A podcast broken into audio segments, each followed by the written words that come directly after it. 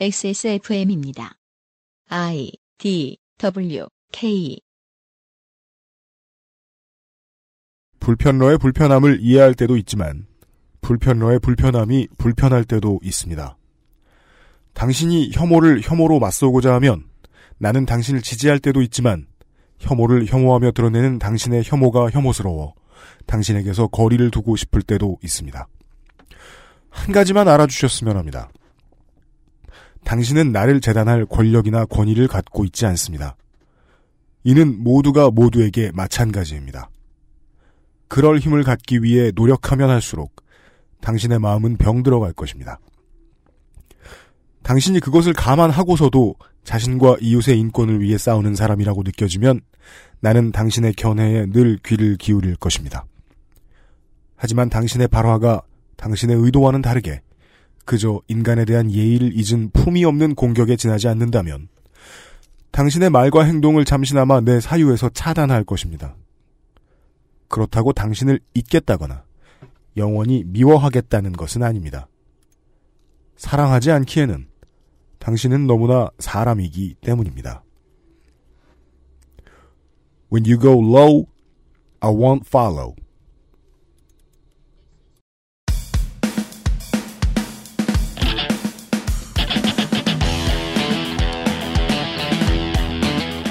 여러 가지 문제로의 다양한 접근. 이상 평론.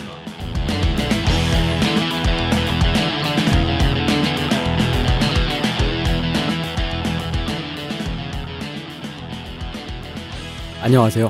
손이상입니다. 236회 그것은 알기 싫다 방송분에 대한 AS입니다.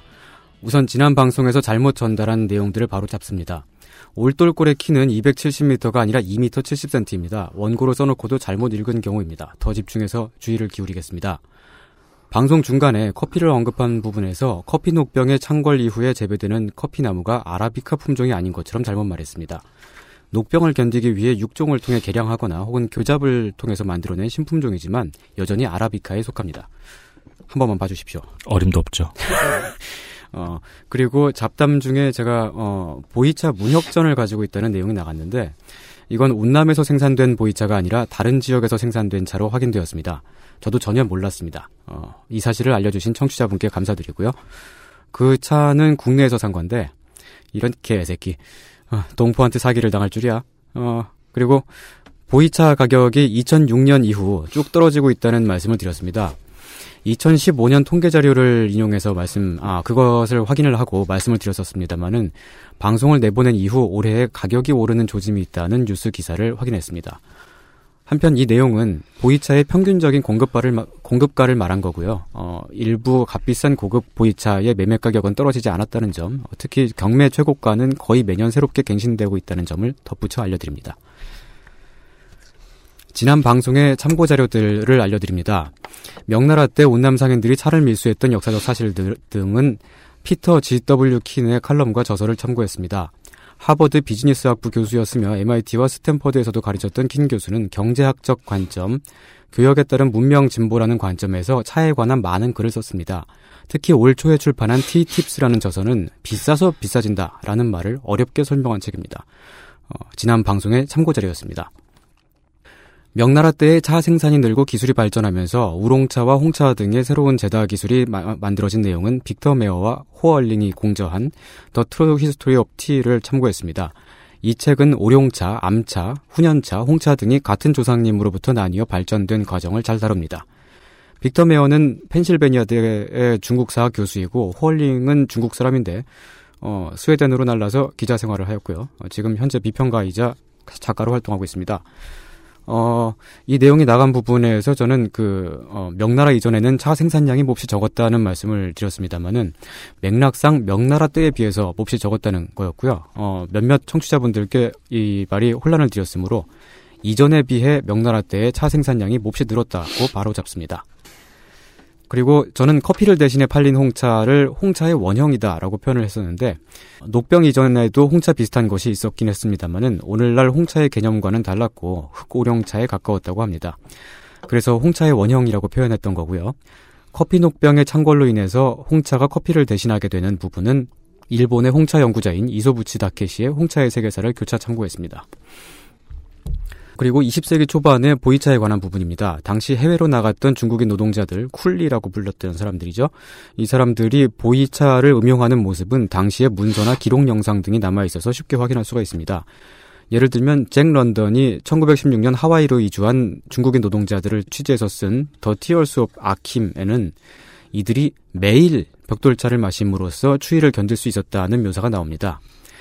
잭 런던은 강철 군화 등의 작품을 쓴 사회주의 소설가로 더 많이, 많이 알려져 있지만은 본업은 기자였고요. 어, 그리고 이 내용을 제가 그, 그때는 보이차가 노동계급의 음료였던 셈이다라고 전달을 했습니다만, 일반론적인 표현으로 이해를 해주셨으면 합니다. 포도주를 예를 들자면, 포도주는 프랑스의 대중적인 술이다라는 말을 대중이 가까이 하기 어려운 값비싼 포도주도 일부 있으니까 틀렸다고 하지는 않겠죠. 그 밖에 기타 등등 내용에 대해 보충 설명을 드립니다. 지난번 방송에서 오래된 차나무, 고차수에 관한 부분입니다. 지난 10여 년간 고차수 열풍이 불면서 미얀마의 코캉 밀림에서 고차수 원재료를 중국에 공급을 해왔고 최근에는 아예 보이차를 직접 만들기도 하는데요. 코캉 밀림에만 고차수가 100만 그루가량 있다고 합니다. 주간조선 2302호에 나오고요. 코캉은 운남성과 국경을 마주한 곳입니다. 한편 운남성의 고차수 밀림은 코캉이랑 붙어 있는 지역인데 중국에서 발행된 운남성 보이차 차산 총람에 따르면 약 18,000헥타르 규모로 카캉 밀림보다 면적이 큽니다. 따라서 운남성의 고차수는 100만 그루보다 많다고 추정을 할 수가 있겠습니다. 저는 이거를 고차수가 널렸다는 표현으로 가볍게 표현을 해서 어, 빈축을 샀는데 고차수가 그냥 많다라고 정정을 하겠습니다. 다만 중국은 어, 국가적으로 밀림에서 찻잎을 취업하는 행위를 금지를 하고 있고 고다원에서 오랫동안 재배를 해온 고차수는 상대적으로 적은 편이므로 관점에 따라서는 어, 고차수 보이차가 희귀하다고 볼 수도 있습니다. 그리고 어, 타오바오에서 직구하는 차를 어떻게 신뢰할 수 있었느냐 있느냐는 항의를 받았습니다. 어, 방송에 전혀 언급되지 않았던 내용이라서 뭐라 말씀드리기가 좀 그렇습니다만은 이참에 청취자분들께 다시 확인을 해드립니다. 지난번에 말씀드렸던 각종 차 브랜드의 공식 온라인 스토어는 타오바오를 통하지 않습니다.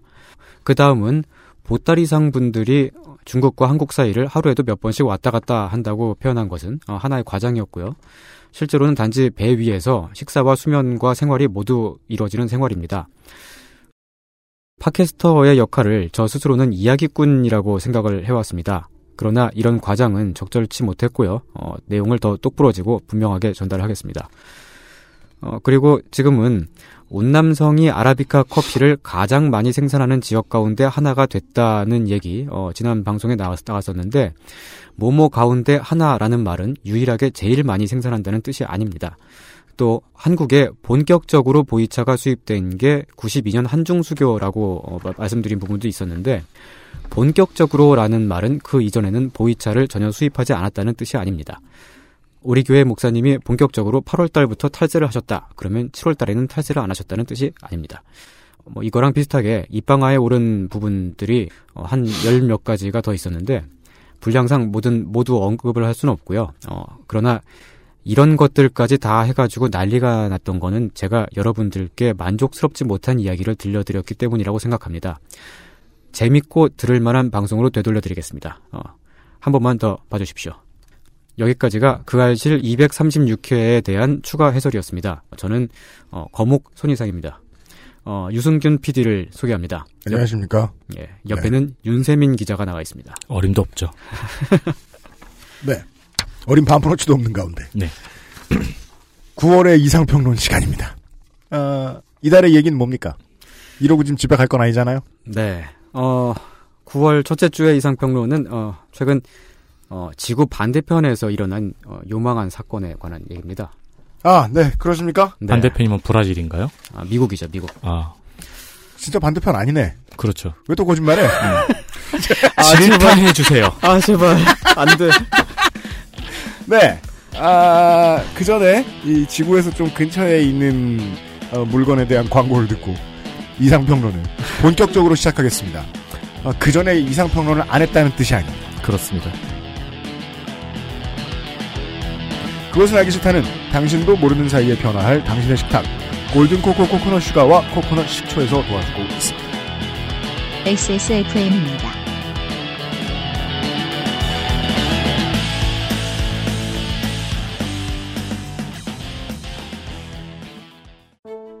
설탕의 3분의 1, 꿀의 40%, 파인애플의 절반, 복숭아의 60%, 코코넛 sugar의 혈당 지수입니다. 귤과 고구마보다 낮은 혈당의 설탕, 상상해 보셨나요? 유기농 코코넛 꽃즙 100%, 당신이 알던 설탕과는 다른 골든 코코 코코넛 sugar. 하루 건강, 하루 한 포, 하루 세 알. 하루의 건강한 습관, 하루니아. 평산 네이처. 한 나라의 유기농 인증 제도만 통과해도 보통은 안심하고 먹을 수 있습니다. 골든 코코는 농수산부 친환경 농산물 육성법, 미국 USDA 프로그램, 일본의 오가닉 JAS, EU의 유기농 규정을 모두 통과했지만요. 유기농 코코넛 꽃즙 100%, 당신이 알던 코코넛 슈가와도 다른 골든 코코 코코넛 슈가와 코코넛 식초. 자, 처음 듣는 광고입니다. 김상조 독점거래위원장에게 설명을 부탁드려야겠습니다. 안녕하십니까. 액세스몰을 오랫동안 이용하신 청취자분들이라면 감사합니다. 이제부터 고민이 시작되죠. 뭡니까? 나는 이걸 다 사봤는데 음. 이번 추석에는 또 뭘로 떼어야 되나? 아, 그리하여 새로운 제품이 들어왔습니다. 코코넛으로 만든 네. 설탕과 식초입니다. 설탕이랑 식초입니다. 네. 흔한 그런 제품 중에 하나잖아요. 설탕을 추석 선물로 준 거는 한 40년 전 얘기 아닌가요? 구휼, 네. 구황. 코코넛 자체에서 음. 가지고 있는 특성 중에 하나가 체내 축적률이 낮다는 것이 있더라고요. 그렇답니다. 네, 그래서 일반적인 설탕보다도 몸에 남는 게 별로 없는 거죠. 그러니까 되게 쓸모없는 식자재인가 봐요. 몸, 몸에서 다 내보내버린대요. 아니, 그러니까 네. 기름으로 따지자면 되게 효율이 안 좋은 연료다. 그렇습니다. 그게 저기 자일리톨이 충치를 죽이는 원리 아닌가요? 아, 그런가요? 아, 하여튼 연비가 되게 그 좋지 않은 식품. 요즘 많이 찾죠, 사람들이. 음, 네. 네, 그래서 설탕 같은 경우에는 확실히 맛을 보면은 덜 달아요. 아, 그리고 저는 이 손가락으로 찍어 먹어도 되게 맛있더라고요, 설탕이. 예, 설탕이니까 맛은 있겠죠. 그냥 전 원래 단 걸 되게 싫어하거든요. 네. 그냥 설탕 단맛이 아니고 뭔가 되게 약간 고소한 느낌도 나고 향도 음. 있고 네, 맛있더라고요. 다양한 맛이 있어요. 네. 그래서 그냥 예. 우리가 일반적으로 집에서 이제 그 식사 준비할 때 만드는 거 뭐 물고기 조림 이런 거 있잖아요. 물고기 조림이라고 들으니까 되게 생소하다. 그냥 그때 파는 가까이서 파는 걸 산, 사서 조림이니까 네. 그 고등어든 갈치든 네. 그 평상시보다 다른 재료 똑같이 넣고 이 코코넛 슈거는 조금 더 많이 들어가긴 해야 됩니다. 같은 단맛을 내려면요. 네. 네. 기존에 알고 있는 설탕보다는 확실히 덜 달다. 네. 그래서 저는 이것을 전문 용어로 음. 마음의 위안이라고 합니다. 같은 양을 먹더라도 음. 내가 갖고 갈 칼로리는 적다. 코코넛 식초 같은 경우에는 100% 자연 발효, 네. 미네랄이라든가 음. 그런 여러 가지 다른 성분도 많이 들어, 들어있고요. 네. 여러분께서 한- 한번 검색을 해보시면 좋은 게 음. 사람 머리카락으로 간장을 만들 수가 있어요. 음, 네, 그렇더라고요. 네. 본 적 있어요.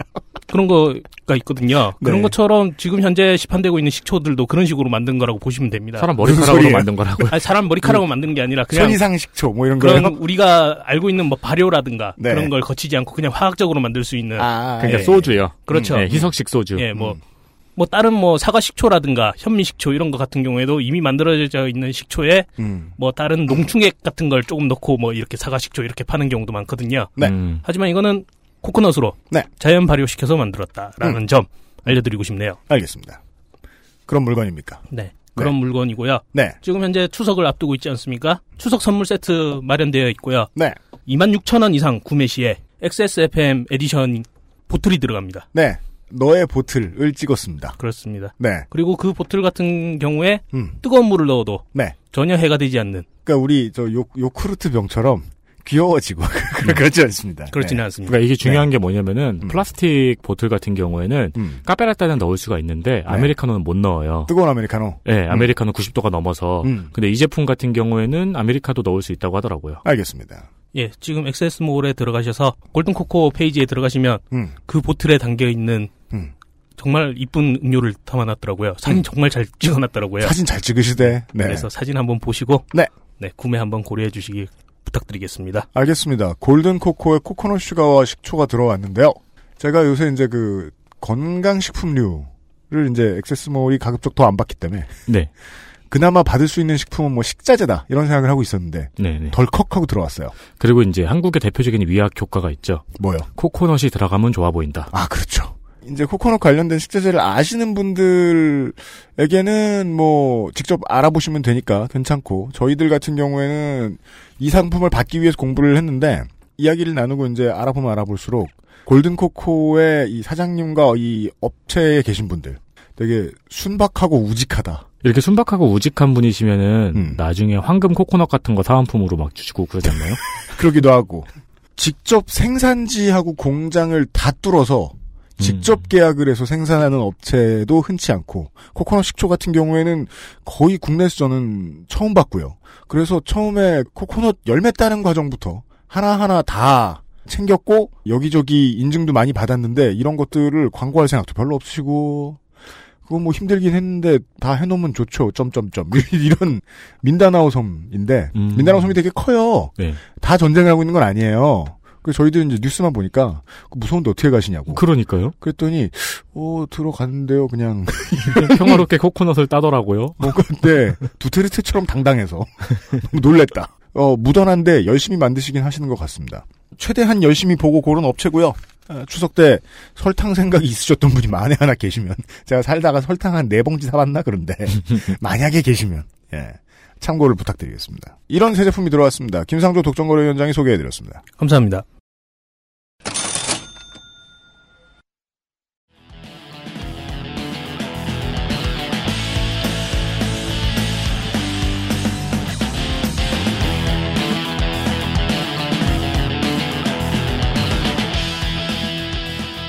미국이 말이에요. 네.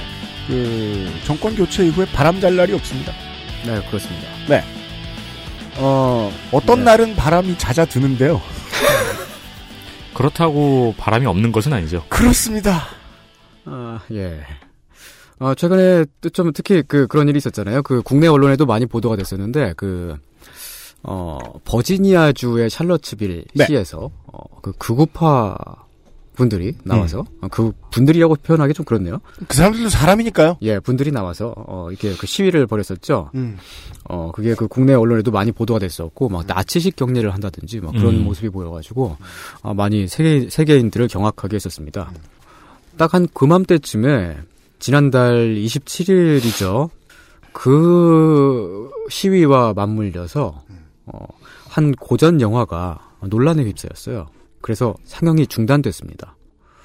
이 영화를 상영하던 극장은 미국 테네시주에 있는 오르페움 시어터라는 곳인데 네. 아주 유명한 플레이스죠. 한국에 있으면 유명한 장소인데 미국에 있으면 유명한 플레이스군요. 그죠? 왜 이렇게 쓴 거예요? 어, 다 시비 걸자 오늘. 네.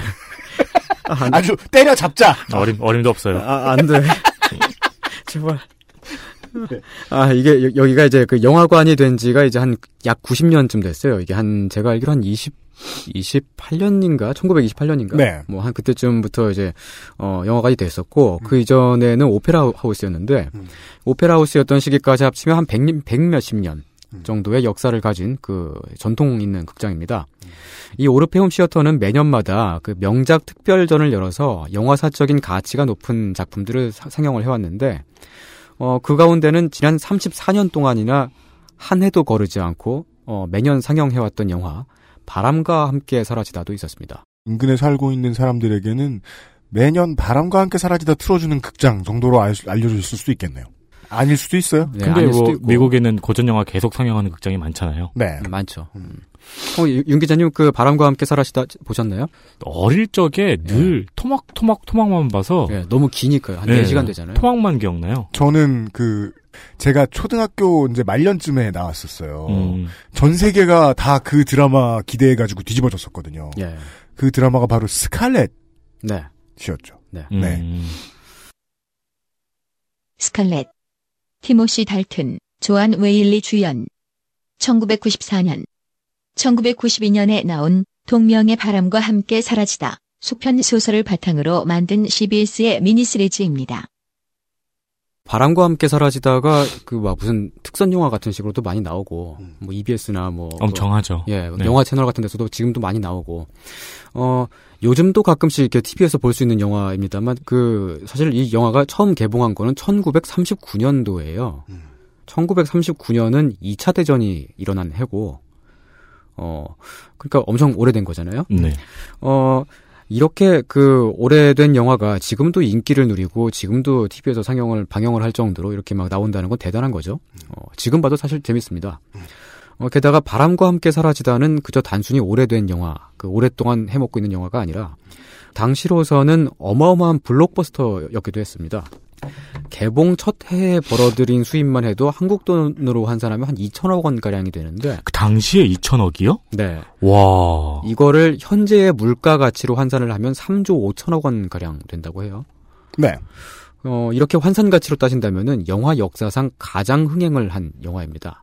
심지어 아직까지도 돈을 벌고 있고요. 예. 그 개봉 첫 해 수입을 이렇게 환산 가치로 했을 때는 아바타가 2위로 밀려나요. 근데 그게 정말 대단한 게 예. 아바타는 전 세계 엄청나게 많은 극장에서 벌어들인 수익이고 네. 이 당시에는 극장이 많이 없었잖아요. 네. 음. 어, 이게 그 단순히 이제 그 인기만 많았던 것도 아닙니다. 어, 이 영화는 아카데미에서 최우수 작품상을 포함해서 10개 부문을 휩쓸었고요. 음. 어, 지금까지도 영화 대부나 애니홀 같은 그 명작들과 함께 미국 역사상 최고의 영화 중 하나로 손꼽히는 음.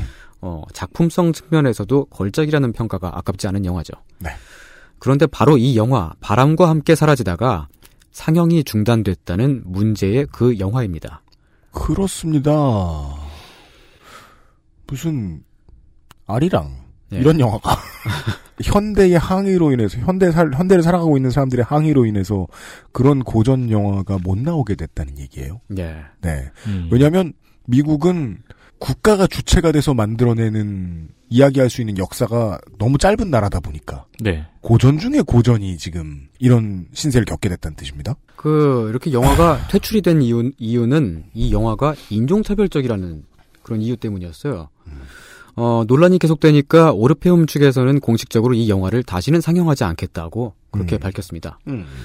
어, 정치적 올바름의 관점에서 어떤 영화를 비판하거나 나아가서 상영 중단을 요구하거나 뭐 그런 경우는 이전에도 종종 있어 왔습니다만은 어, 이번 사건은 많이 독특했어요. 음. 첫째로 바람과 함께 사라지다 하나 어, 오르페움 시어터에 굉장히 커다란 비난이 있었고 음. 어, 그리고 둘째로는 그렇게 논란에 휩싸인 영화가 오래, 오랜 세월 동안 사실은 되게 많은 사랑을 받아온 영화 그렇습니다. 였기 때문이죠. 네. 그리고 셋째로는 이 영화가 실제로 진짜로 인종차별 영화인지 보편적인 관점에서 봤을 때는 납득이 가지 않는 점이 너무 많아요. 음. 그런데도 사람들은 분명하게 어, 지구 반대편에 있는 사람들입니다만은 되게 분노를 느끼고 실제로 이 영화가 되게 부당하게 흑인을 취급한다. 고 네. 생각을 하고 그랬던 거죠. 음. 그래도 이제 그 실제로 이제 그 상영 중단을 공표를 하니까 그 후, 후폭풍으로 오르페움 영화관의 결정을 비판하는 논란이 또 생겼습니다. 왜 중단하냐? 예. 왜 이게 인종차별이냐. 음. 그런 사람들이 또 있는 거죠. 어, 물론 이제 그 일부 어떤 장면들은 문제가 있다고 지적을 할 수가 있고 그리고 그 주관적으로 이제 불쾌감을 느꼈다고 말할 수는 있는데 어, 그건 좀 이따 뒤에서 한번 살펴보기로 하고요. 네. 어, 넷째로는 영화 속의 몇몇 장면들이 우리를 실제로 불편하게 하는 것이 사실이라고 하더라도 이 영화의 다른 가치들을 포기해야 할 정도로 그게 중대한 문제인가 하는 어, 그런 의문이 또 있는 거죠. 이 의문에서부터 오늘의 그 알실은 시사 프로의 상상의 바운더리를 바로 뛰어넘어 버립니다. 그 어떤 경우에라도 둘 중에 하나를 선택해가지고는 할 수 없는 사고이기 때문이죠. 아니 근데 굉장히 이런 일이 종종 있는데 네. 당시의 시대 상황을 고려하라는 말로 보통 다 정리가 되지 않나요? 예. 그러면 당시의 시대 상황을 고려한 모든 사람들이 서로 다른 의견을 내게 돼요. 근데 이제 이 이번 사건이 이제 또 특별했던 독특했던 이유는 또 하나 더 있는데 아까 처음에 말씀드렸습니다만 그 극우파 시위가 있었다 그랬잖아요. 네. 그 여파가 이 영화로 불똥으로 이- 튄- 튄 거거든요. 음. 구체적으로 당시 상황을 보면 오르페움 시어터에서 올해 이 영화를 상영을 한 날짜가 8월 11일이에요. 하필 8월 11일입니다. 네, 바로 그날이 버지니아주에서 극우파 시위가 열린 날이죠. 음.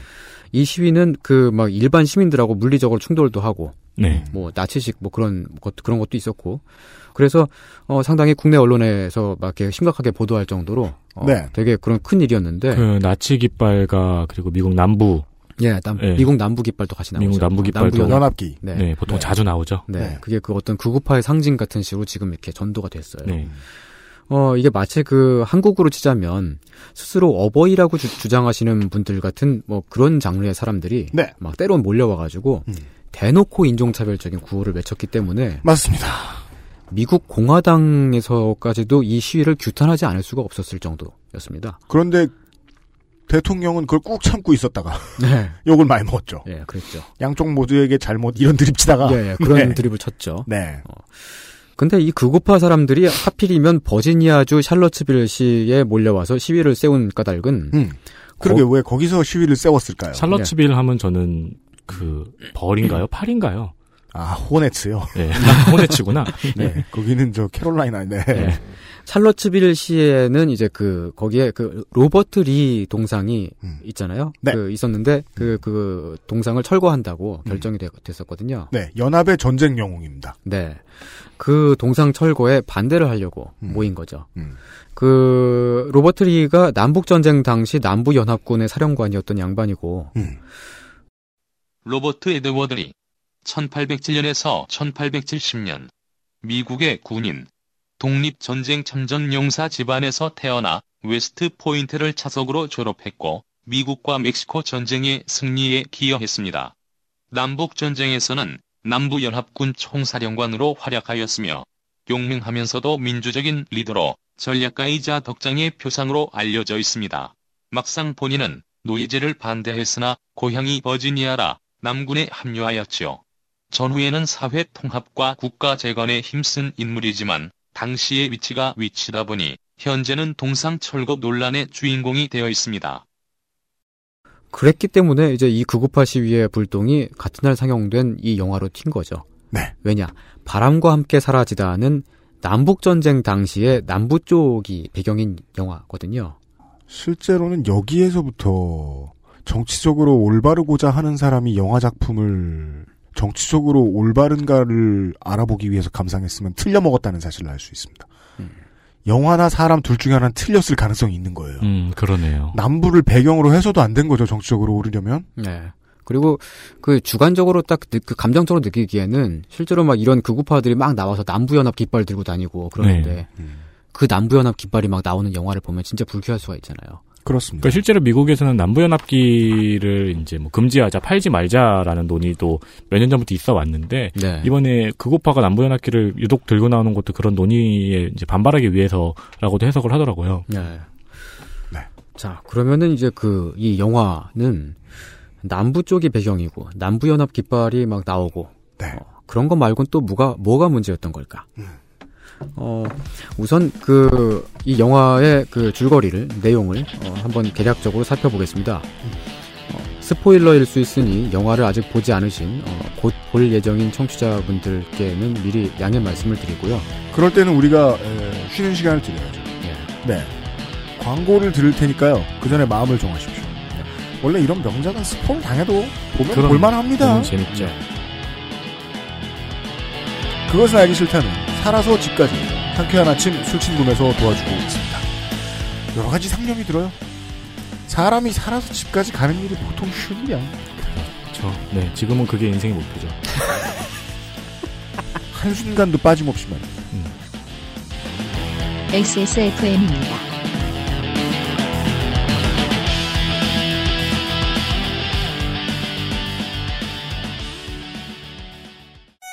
아빠가 달라졌다.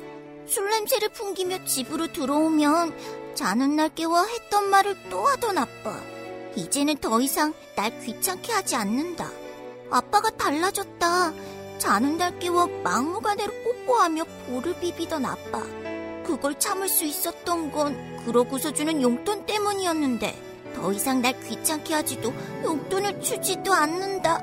아빠, 대체 뭘 먹은 거야? 몸, 마음, 지갑까지 날 지켜주는 술친구. 살아서 집까지 술친구.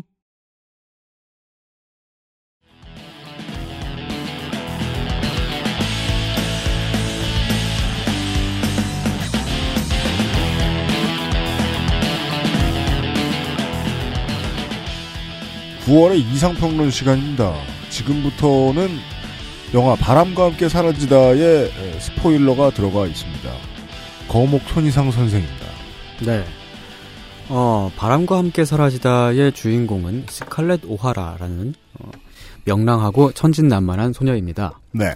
오하라라는 이름을 갖고 있지만 한국 사람은 아니고요. 스칼렛이 어렸을 때부터 되게 진심으로 사랑했던 진심으로 사랑했던 첫사랑이 있었는데 그런 놈들은 별- 보통 이상한 놈들입니다. 예. 근데 그 남자는 딴 여자한테 장가를 갔어요. 한국에서 오하라라는 이름을 갖고 있는 사람은 뱀프 2분의 1의 주인공이 있죠. 그분은 오씨고 그죠. 이분은 오하라 씨입니다. 네. 실제 인물도 아닙니다. 둘 다요. 하여간 그래서 그 스칼렛 오하라가 자기 첫사랑이 딴 여자한테 자- 장가를 가니까 네. 빡쳐가지고 그 첫사랑이 장가를 간 그 아내의 오빠한테 시집을 갔어요. 아니 빡치는데 왜 이렇게 돼요? 미친 거죠? 무섭죠, 이거? 어, 예. 그러니까 첫사랑을 자기 시누이의 남편으로 만든 거잖아요. 그러니까 신우이를 괴롭히겠다는 일념인가요? 모르겠어요. 어, 근데 여기까지는 되게 평범한 TV 드라마에 나오는 되게 익숙한 전개잖아요. 맞아요. 어, 평범한 TV 드라마, 드라마라면은 이 다음에 막 집안 갈등이 불거지고, 네. 어, 그러면서 막 시어머니가 며느리 뺨을 때리고, 그러고 난 다음에 며느리가 울면서 나간 다음에 예. 점을 붙이고 돌아와요. 그런 다음에 알고 보니까 이 첫사랑과 서로 알고 보니까 혀- 뭐 잠, 남매였고. 남매였고. 네. 형제면 재밌겠다. 아 형제. 요즘은 좀 이제 그런 쪽으로 또 많이 가는 것 같아요. 맞아요. 네. 아, 그 뺨 때리는 거 말이죠. 그, 최근에 그 장안의 화제가 됐던 그, 파스타 싸대기 혹시 보셨나요? 음, 네, 봤어요. 어, 그 진짜 그 착 소리 나면서 딱, 착 달라고 그러는데. 그게 뭐예요? 어, 근데 진짜 찰지더라고요. 그 예전에 김치 싸대기 막 그 되게, 음, 그, 그 김치 싸대기는 들고 때렸잖아요. 근데 파스타 싸대기는 파스타를 이렇게 던지듯이 해가지고. 근데 파스타를 던졌는데 싸대기가 되려면은 약간 익은 면이어야. 야, 익은 면이었어요. 그렇죠. 그게 원래 그 파스타가 익었는지를 확인하는 과정이잖아요. 아니, 거기에- 사람한테 던지진 않잖아요. 아, 근데 그 파스타가 얼굴에 딱 맞고 떨어지는 게 아니고 얼굴에 딱 달라붙잖아요. 그러니까 잘 익은 거예요. 감싸듯이. 어, 근데 하여튼, 하여간, 뭐, 그, 보통 이제 TV 드라마라면은 그런 전개가 나옵니다만은, 이 영화가 명작인 이유는 그렇게 나가는 게 아니고, 여기서 갑자기 사건이 급격하게 전개가 되죠. 파스타 이런 거 안 나오고. 예. 어, 여기서 갑자기 전개가 돼서, 어, 링컨이 이런 남부 괴뢰 놈들아, 막 그러면서 쳐들어, 쳐들어와요. 전쟁이 터진 거죠. 네. 어, 그래서 남편이랑 첫사랑이 나란히 전쟁터로 끌려갑니다. 그렇습니다. 예, 결혼한 지 한, 한 달 반쯤 지났을 때. 음. 게다가 그 전쟁이 시작되고 나서 얼마 지나지도 않아서 남편의 사망 소식을 듣게 되죠, 스칼렛은. 보병의 운명이죠. 네. 네. 어, 이렇게 전쟁통에 남편은 죽고, 집안은 풍비박산이 나고, 재산도 다 잃고, 어머니는 하직을 하셨고요. 네. 어, 그리고 아버지는 그 어머니가 돌아가신 충격으로 정신줄을 놓으십니다. 네. 어, 이제 스칼렛은 꼴도 보기 시, 시누이, 꼴도 보기 싫은 시누이 한 명 있잖아요. 네. 그 시누이를 의지해서 안전한 동네로 피신을 하는데, 음. 어, 전쟁 난민이 된 거죠. 그렇습니다. 예. 그 어렸을 때는 되게 유복한 가정에서, 음. 어, 그렇게 막 살았던 사람이 이렇게 갑자기 하루아침에 이렇게 됩니다. 여기서 이제 스칼렛이라는 캐릭터가 태워지는 거죠. 네. 처음에는 돈만 좋아, 그러니까 뭐, 뭐 아무것도 모르는 말괄량이 부잣집 딸내미였는데, 네. 네, 점점 이제 의식화되는. 네, 그런 거죠. 어, 근데 이제 그, 이렇게 그 어려운 와중에 스칼렛 가족을 옆에서 도와줬던 사람이 있었어요. 음. 어렸을 때부터 스칼렛이 좋다고 쫓아다니던 어떤 찌질이가 있었는데, 밀하우스죠. 예. 스칼렛이 옛날에는 아, 밀하우스는 저 그 바람과 함께 사라지다에 안 나오고요. 심슨 아닌가요? 그렇습니다. 네. 그런 네. 비슷한 캐릭터예요. 어렸을 때는. 스칼렛이 옛날에는 거들떠도 안 봤다가, 어, 이, 이 남자가 자기를 막 엄청 좋아해주고, 막 물심양면으로 막 도와주고, 그러니까 스칼렛도 이 남자랑 약간 썸을 탑니다. 이, 아. 이 과정에서 그 장면 나오지 않나요? 그 커튼으로 드레스를 만들어 가지고 파티에 나가는 장면. 그게 요 장면인가? 아, 그럴걸요? 네, 네. 네. 근데 이 썸남도 전쟁터로 끌려갑니다. 음. 어, 이제 그 다음부터는 그 스칼렛이 썸남을 도로 데려오려고 음. 썸남을 찾아다니는 그런 이야기가 펼쳐져요. 네. 근데 막 그 찾아가지고 그 썸남이 있다는 도시를 가보니까 음. 북부군의 포로로 잡혔다는 거예요. 그래서 이제 뉴욕 근처에 있는 거제도에 포로로 수용됐다는. 어, 어. 네. 그. 뉴욕 근처엔 거제도가 없습니다. 네, 없습니다. 하지만 지구는 하나고요. 자꾸 걸어가다 보면 건 근처에 있다고 생각하시는 분도 있어요. 요트를 너무 잘 타는 사람이야 내가. 음. 지구는 둥그니까. 네. 어, 그래갖고 어쨌든 그 썸남이 붙잡혔다 그러니까 빡쳐가지고 음. 그냥 한심한 KKK 단원한테 두 번째 시집을 가요. 스칼렛 오하라는 주로 화가 나면 시집을 간다는 것이 손희상 선생의 해석입니다. 그렇죠. 그러니까 가족은 최대한 화를 내지 말게 해야겠네요. 음. 어, 근데 이 KK 단원 이 두 번째 남편은 음. 정말로 한심한 남자였어요. 음. 맨날 집에, 집에 그냥 맨날 퍼질러져 있고 음. 도움이 되기는 커녕 짐짝에 불과했던 네. 그런 남자였어요. 음. 거의 가구라고 보시면 됩니다. 아, 우리 집에는 그런 가구로는 쌀통이 있었어요. 어, 예. 음, 네. 그냥 집에 들어가면 있는 거죠. 네. 어, 쌀이 안 들어가 있어요. 쌀은 옆에 포대로 놓여 있고, 쌀통은 하는 일은 없는데 늘 센터에 있고. 어, 저는 제가 집에서 가구 역할을 하고 있고요. 맞습니다. 어, 이 두 번째 남편은 게임하는 가구죠. 컴퓨터도 차지하고 앉았어. 게임도 못하는 가구. 네. 이 두 번째 남편은 어, KKK 사람들이랑 어울려 다니다가 총 맞아 죽습니다. 네. 어, 그래서 이제 그 다음부터 이제 스칼렛은 자기 스스로의 힘으로 삶을 개척하기 시작하죠. 그게 이제 뭐 인간의 경험이라는 것이 예. 다른 가게 사라지다 보고 있으면 네. 그래도 결혼은 좀 해야 하지 않겠냐? 했는데 두 번다 예. 신랑이 먼저 빠- 너무 빠르게 예. 콜로 가버려요. 예. 예. 그러면 이제 아, 그 결혼은 답이 아닌가 보다 생각할 때가 됐죠. 음. 이 그 영화 한 중간쯤에 나오는 장면인데 난장판이 된 농장에서 그 전쟁 전에 심어뒀던 야채 뿌리를 캐먹으면서 어, 굶지는 않겠다. 네. 다짐을 하는 그런 장면이 나와요. 그게 이제 잘 보면 무슨 건지 모르겠는데 뭐 사실은 되게 좋은 걸 수도 있어요. 당근이라든가. 어. 그쵸. 뭐 송로버섯이라든가. 아, 뭐 제가 기억하기로는 뿌리잖아요. 뭐, 무 비슷한 거예요. 백년초, 음. 인삼. 산삼. 거의 열이 너무 올라서. 그냥 구황작물 수준이 아니라 되게 비싼 뿌리. 이- 이런 것이. 아니 아니 그, 그- 아, 그게 아니고 제가 알기로는 그무 비슷하게 생긴 그런 무? 게 나왔어요. 네. 네. 네. 이 장면이 기억에 이제 그 되게 허름한 농장에서 네네. 네, 지저분한 몰골로 이렇게 뿌리를 막 캐먹는 장면. 네. 어, 그렇게 막 그 꿋꿋한 의지를 갖고 있었던 거죠. 어, 줄곧 어려움을 이겨내고, 네. 점점 강해져요. 예, 빡세게 일하고, 음. 어, 조금씩이나마 막 재산을 굴리고, 음. 그러면서 여자 혼자의 어, 힘으로 살아남는 이야기죠. 이 시절에 그런 식으로 큰 농장을 개척해낸 여성이 실제로 꽤 많았다고 하죠, 남부에. 예, 그, 네. 어. 어, 제가 알기로 이 그 원작 소설을 쓴 마가렛 미첼 여사가, 음. 그, 어렸을 때 자기 외할머니한테 들었던 이야기를, 음. 그걸 가지고서 그 소설을 썼다고 알- 알고 있는데, 음. 그 실제 외할머니의 삶이 이 스칼렛 오하라의 그 모델이래요. 음. 그러니까 그 실제로 그 외할머니도 혼자서 살아남았고 음. 혼자서 꿋꿋이 살아가지고 집안을 일으켰고 네. 어 뭐 그랬다고 합니다. 음. 어 이제 스칼렛은 이제 그 남은 가족들을 자기가 이끌게 되는데 그러다가 이때쯤에 썸남이 부자가 돼가지고 돌아와요. 음. 그래서 썸남의 헌신적인 구애 끝에 드디어 세 번째 결혼을 하게 되죠. 아, 북부 거제도에 있는 줄 알았는데. 네. 네. 알고 보니 부자였어요. 조선소를 차려가지고 돌아. 네. 예. 근데 이제 그 스칼렛의 마음 속에는 이 세 번째 결혼을 한 남자가 별로 그렇게 중요하지 않은 거예요. 아직까지도 그 첫사랑 남자를 못 잊어가지고 네. 마음 속에 그 순애보를 간직하고 있는 거죠. 그때 이제 그런 생각을 처음 했던 것 같아요. 20대 초중반에 이제 무슨 뭐 영화 동아리에서였나 아무튼 뭐 뭔 일로 그냥 하는 수 없이 봐야 돼서 원래 그런 고전 영화 이렇게 스스로 잘 안 찾아봅니다 저는 네. 하는 수 없이 봐야 돼서 이렇게 보면서 그 그 저장면이 나올 때쯤부터 그런 생각을 했던 것 같아요. 그래 마음속에 누가 있든 간에 오는 사람 안 막는 사람 많구나. 음, 그죠. 그런 사람들이 있어요. 예. 네. 되게 많아요. 네. 음. 예. 근데 그 남편은 음. 음, 되게 스칼렛 옆에서 한결같이 음. 잘 대해주고 음. 어, 그러는데 스칼렛은 그걸 잘 몰라요. 그렇죠. 그냥 호구로 보죠. 한결같이 잘해주는 것은 이제 셋 중에 하나입니다. 어 부모, 예. 목회자, 예. 호구. 어. 네. 어. 목회자가 그런가?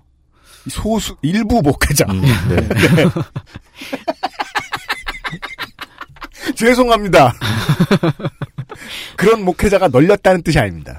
아니 그 옛날에 그 제가 봤던 만화 중에 음. 신부님 우리 신부님 그런 만화가 있었어요. 돈까밀로 이야기죠. 예, 네. 예. 제가 거- 굉장히 좋아하는 작품입니다. 예, 거기 나오는 신부님은 그 대머리시긴 했어도 음. 되게 그 동네에 있는 어린이들을 굉장히 잘 보살펴주고 무슨 문장이 이래요? 대머리시긴 한데 동네 애들 잘, 예? 아니 신부님이시니까 그 이렇게 뚜껑이 없으시잖아요. 어, 그 스칼렛이 이제 그 결혼을 한 그 와중에서 이제 그 미워하던 시누이가 있잖아요. 네. 그 시누이가 불행하게 살다가 죽어요. 이 시누이랑도 나중에는 가난 속에 화해하고 막 그러지 않나요? 네, 그쵸. 그 죽어가는 그 와, 와중에 화해를 하게 되는 거죠. 일단 뺏을 게 사라졌거든. 네. 시누이한테서. 네. 어, 그, 그러면서 이제, 그러면서, 어, 스칼렛이 이제 뒤늦게서야, 음. 아, 내가 진짜 그 사랑하는 사람, 혹은 그 진정한 사랑은 내 곁에 있는 이 사람이구나. 네. 어, 그런 걸 깨닫게 되죠. 원래 그걸 깨달을 때가 왔다는 건그 음. 진정한 사랑이 나한테 질렸다는 뜻입니다. 예, 그래서 네. 예, 딱그 타이밍에 이 호구가 떠나가게 되죠. 네. 호구는 그만. 네. 어, 이게 그 영화의 한 마지막 장면쯤인데, 그 스칼렛이 이별 선언을 듣고서 세상을 다 잃은 것 같은 되게 슬픈 표정을 지어요. 네. 그랬다가 한 놀랍게도 한 2초 만에 회복을 해요. 음. 2초 만에 회복해가지고, 네. 뭐 어쩌라고. 어, 예, 이런 표정으로. 역시 사람마다 네. 보는 관점은 다 달. 뭐 어쩌라고의 표정은 아니었는데 여튼 밝아져요 다시. 예, 밝아지죠. 그러면서, 어, 되게, 나는 너 없이도 잘 먹고 잘 살 거야. 이거, 네. 이거를 되게 멋있게 표현한, 어, 그런 대사를 치죠. 네. 어, 내일은 내양의, 태- 태양이, 태양이 뜨니까요. 그렇습니다. 그러면서 이제 그 유명한 BGM이 쫙 나오죠. 네. 네. 어, 난 이게- 괜찮아. 이런 네. 뜻이죠. I will survive. 네. 이게 그 영화의 내용입니다. 그, 이 영화의 내용을 그 짧게 좀 요약을 하자면은 그 전쟁을 겪은 전쟁 시기에 한 여성이 스스로의 힘으로 꿋꿋이 살아남는 이야기. 맞아요. 그렇게 볼 수 있겠죠? 음. 그리고, 어, 바람이, 바람과 함께 사라졌다. 뭐 음. 이거는 스칼렛의 사랑이 바람과 함께 사라졌다. 음. 이런 식으로 많이 해석이 되고요. 네. 자, 그러면 이제 이 내용 속에서 음. 인종차별을 찾아봅시다. 이제 해봅시다. 예. 누군가가 했으니까 극장이 이 한 세기를 끌어오고 있는 명작을 집어치웠을 거 아닙니까? 집어던졌을 거 아닙니까? 네. 어, 줄거리만 봐서는 잘 모르겠기 때문에. 네, 그래서 인터넷을 좀 찾아봤어요. 어, 일단 바람과 함께 사라지다의 흑인이 노예로 나온다는 주장이 있습니다.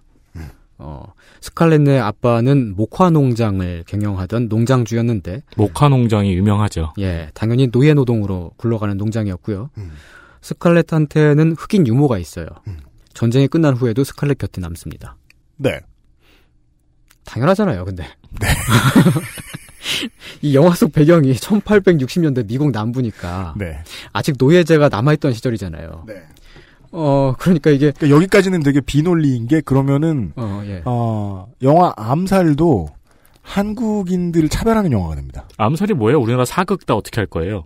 그 아까 그 한국이 이제 식민지배를 받고 있던 시절에 대한 얘기. 네, 네. 네. 한국이 식민지던 시절이 나오잖아요. 네.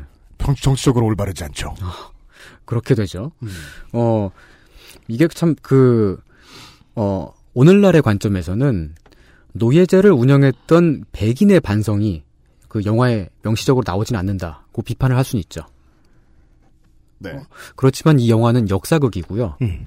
어, 노예 시대가 배경이라는 것 때문에 자동적으로 노예제를 옹호하는 영화인 것일까? 네. 라고 하면은, 음. 대왕 세종은 왕정 복고를 획책하는 드라마인가? 그러, 그렇게 되잖아요.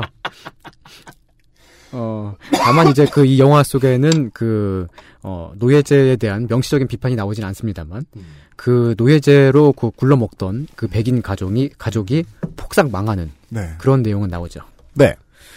그 이게 이- 영화를 정치적인 관점에서 비판할 때 할 수도 있어요. 예, 할 수 있어요. 저는 언제나 한국의 영화들이 약자를 폭력적으로 죽이는 장면을 너무나 리얼하게 드러내는 것이 늘 싫었다고 얘기했잖아요. 네. 네. 외국에서는 한국 영화 가끔 보니까 신선하지. 한국에서는 그런 영화밖에 없으니까 되게 불쾌하다고요. 네, 네. 불편하죠. 생각해볼 문제이긴 한데 이런 문제는 어떻게 생각하는 거냐면 보통 이런 식으로 하잖아요. 예술을 정치적으로 판단하잖아요. 음. 음. 그리고 그걸 오래 하면 당연히 2차 대전 때 독일이 하고 이탈리아가 하던 문학과 예술을 가지고 정치의 선전도구로 사용하는 혹은 그, 그렇지 못한 영화나 문학들을 검열하는. 그 방식이 됩니다. 네. 무슨 영화를 만들어도 체제를 우리 입맛대로 전복시켜야 돼. 음. 라는 심한 생각을 할 수 있어요. 왜냐하면 그건 사람이 결론 내리는 거니까. 예. 자, 이제 그, 이 바람과 함께 사라지다가 인종차별 영화다라고 하는 그런 다른 그 주장의 그 다른 지적사항 중 하나는 이 영화의 흑인을 부정적으로 묘사하는 장면이 나온다는 거예요. 이 영화 중간에 스칼렛이 성추행을 당할 뻔하는 장면이 나옵니다. 이 장면은 스칼렛이 두 번째 남편이랑 살던 시절에 그러니까 찢어지게 가난하고 막 가족을 위해서 먹을거리를 찾아다니고 네. 어 그러한 상황에서 나오는 장면인데 스칼렛이 슬럼가를 지나가다가 흑인 남자한테 위협을 당합니다. 이게 주요 논란거리 중에 하나죠. 정말 대표적인 주요 논란거리 중에 하나예요. 흑인한테 성추행범 이미지를 씌웠다. 그래서 음. 불편하다라는 음. 거죠. 사실은 이게 그 원작 소설에서도 그 그대로 나오는 장면인데 네. 그 인종의 관점에서 무- 그 영미 문학 다시 읽기 뭐 이런 거를 보면은 맞습니다. 되게 자주 언급되는 장면 중에 하나죠. 네네네. 이 장면에서 그 범죄를 저- 제지하고 나선 사람, 그러니까 그 위기에서 스칼렛을 구해준 사람도 흑인이에요. 네. 그러면은 이 장면이 흑인을 일방적으로 부당하게 그린 것일까? 혹은 이 영화가 일방적으로 흑인에게 그 성추행범 이미지를 씌우기 위해서 이런 장면을 넣은 것일까?라고 말할 때는 그렇지 않다고 볼 수가 있는 거죠. 그 해석이 사람마다 다르다는 게 정말 큰 문제입니다. 네. 그러니까 오늘 얘기의 가장 큰 주안점은 정치적으로 올바른지를 판단하는 사람이 사람인데 그 사람의 수가 되게 많다는 예. 그- 자연스러운 이야기인데 예. 근데 그 물론 이 장면이 제가 기억은 나지 않지만 네. 그런 식으로 묘사하는 경우가 있긴 있거든요. 나쁜 일을 하기는 흑인은 흑인의 일반의 모습이고 음. 어 좋은 일을 하는 흑인은 특별한 흑인이다라는 식으로 묘사하는 영화들이 좀 있긴 하거든요. 예, 이 영화의 이 장면 같은 경우도 좀 그런 뉘앙스로 읽힐 거리는 있죠. 왜냐면은 그 구해주는 흑인이 그 과거에 스칼렛의 아빠 농장에서 일하던 노예 출신이거든요. 음. 그래서 아 쟤는 노예 출신 그 고분고분하고 말 잘 듣는 그런 흑인은 좋은 흑인, 그렇지 않은 흑인은 나쁜 흑인, 뭐 이런 식의 뭐 그렇게 해석에 따라서는 네. 그렇게 읽을 수가 있고 맞습니다. 그리고 실제로 지금 현실에서 지구 반대편에서 음. 분명히 어떤 사람들은 이 장면 때문에 굉장히 불쾌하고 불편해 했을, 했을 수 있어요. 당연히 네. 그렇습니다. 네. 그거는 이제 우리가 받아들여야 되고. 왜냐하면 차별이 있을 때 차별을 당하는 사람들이 가장 불쾌한 지점은 네. 내가 좋은 사람인지 아닌지를 결정해주는 사람이 나 말고 따로 있다라는 문제거든요. 음. 음, 네. 이미 그런 것 때문에 충분히 불쾌하던 사람은 계속 불쾌할 수는 있습니다. 네. 네. 어, 그리고 이- 그 바람과 함께 사라지다가 인종차별적이다라고 하는 주장에는 또 이런 얘기도 있습니다. 이 영화가 제작되던 그 당시에 흑인 사회에 실제로 반발이 있었다고 하는 그런 내용이죠. 실제로 그 당시 어 1930년 39년 그 당시에 흑인들이 거리로 나와서 이 영화를 규탄하는 시위를 벌인 벌인 사실이 있어요. 어. 근데 그게 언제냐면 이 영화가 개봉하기 전. 네. 그러니까 그 영화를 한창 찍고 있을 때 얘기입니다. 당시 민간에 이런 이렇게 소문이 퍼졌었는데 노예 농장주 가족이 주인공인 영화. 그리고 주인공의 가족이 남부연합군에 들어가서 전쟁을 벌인다고 한다. 뭐 이 정도의 되게 굉장히 제한적인 정보가 퍼져가지고 그것만 듣고서 딱 판단을 하면은 와 진짜 이게 막 그 국가의 탄생 뺨치는 되게 그 심각한 영화가 나오겠구나. 그렇죠. 예, 그런 불안감이 퍼져, 퍼진 거죠. 네. 그래서 그 그리고 이렇게- 예. 소문은 불안감을 갖기 쉬운 형태로 점점 더 바뀌어서 퍼지죠. 네. 음. 네. 어 그래서 이제 그 이렇게 시위가 막 그 흑인들이 이렇게 그 반발을 하는 시위가 있었는데 그 다음에 무슨 일이 있었냐 하면은 이 영화 감독이 그 흑인 시위를 주도했던 얼 모리스라는 양반한테 영화 자문을 맡겨요. 모리스의 자문에 따라서 원작 소설에 있던 내용들을 그러니까 그 흑인 사회가 불편하게 느낄 법한 그런 지점들을 대거 삭제를 합니다. 음, 대표자를 불러서 이를 원만하게 자문을 맡겼군요. 네. 그렇게 해서 이제 삭제됐던 장면들 중에 하나는 이제 그 원작 소설은 있는데 KKK 단이 등장하는 장면. 영화에선 삭제를 했- 했죠, 그냥. 네. 어, 영화가 개봉된 후에 흑인 사회는 바람과 함께 사라지다를 스칼렛이 그 스칼렛의 사랑이 어, 바람과 함께 사라졌다. 뭐 이런 의미뿐만이 아니라 노예제로 유지되던 사회가 어, 그런 시대가 바람과 함께 사라졌다라는 의미로도 받아들이게 됐- 됐어요. 음. 그 상영되기 된 그 이후에는 그 반발은커녕 이 영화가 그 흥행을 하면서 상영되는 동안에 다양한 환영 행사들을 열었죠. 네. 이건 지금 그 최근에 그 공식적으로 도 확인된 사실입니다만은 그 환영 행사들 가운데는 그 이제 흑인 어린이 그 소년 합창단이 이제 네. 그 이제 그 이 영화 기념으로 음. 막 합창 그 성가대가 나와서 합창을 음. 하는 그랬던 적도 있었는데 음. 그 성가대에 있었던 어린이 가운데 한 사람이 나중에 그 나는 꿈이 있는 사람이 됩니다. 그렇습니다. 예. 마틴 어. 루터 킹 목사가 되죠. 네. 어 그 이렇게 그 환영 행사들이 막 열리고 그랬던 이유 중에 하나는 나는 꿈이 있는 사람. 나도다. 네. 이게 초등학교에서 미국에서 가르치는 거죠. 나도다. 라는 말을 하도록 하는. 네. 나도 꿈이 있는데요. 예. 집에 일찍 가는 거예요. 이런. 네. 어, 이렇게 그 환영 행사가 막 이렇게 막 열리고 그랬던 이유 중에 하나는 네. 그 이 영화를 통해서 역사상 최초로 흑인 배우가 아카데미상을 받았기 때문이기도 해요. 네. 그 스칼렛의 유모 역할을 맡은 해티 맥다니엘이라는 음. 배우죠. 근데 이제 이 당시만 하더라도 사회에 실제로 그 흑인에 대한 어떤 그 편견 같은 것들이 많이 남아 있었기 때문에 네. 당시에 맥다니엘이 시사회에 참여하거나 레드 카펫을 밟거나 그럴 때 음. 거기에 대해 가지고 되게 막 나쁜 소리를 하는 사람들이 있었어요. 거기에 대해서 바람과 함께 사라지다 영화 감독과 다른 배우들이 매우 강력하게 비판을 했죠. 그렇습니다. 재밌지 아. 않습니까? 아직 흑인 배우가 레드카펫을 밟는 것조차도 반발하는 사람이 있었을 정도의 시대였군요. 네, 그랬던 시대에 네. 거기에 대해서 그 이 영화 감독이 이제 그 셀즈닉 같은 경우는 유태인이란 말이죠. 음. 유태인이어가지고 그때 그 유럽에서 나치 독일이 막 이렇게 유태인을 박해하고 그러는 모습을 봐- 봤으니까 그 셀즈닉이 했던 말 중에 그런 말이 있어요. 그 흑인을 이렇게 대우하는 거는 나치가 유태인을 대우하는 거랑 뭐가 다르냐고. 그렇죠. 어, 그 사람은 정말 굉장히 불만을 터뜨렸다 그래요. 네. 이게 억압을 실제로 이렇게나 당하는 사람들이 있으니까 예.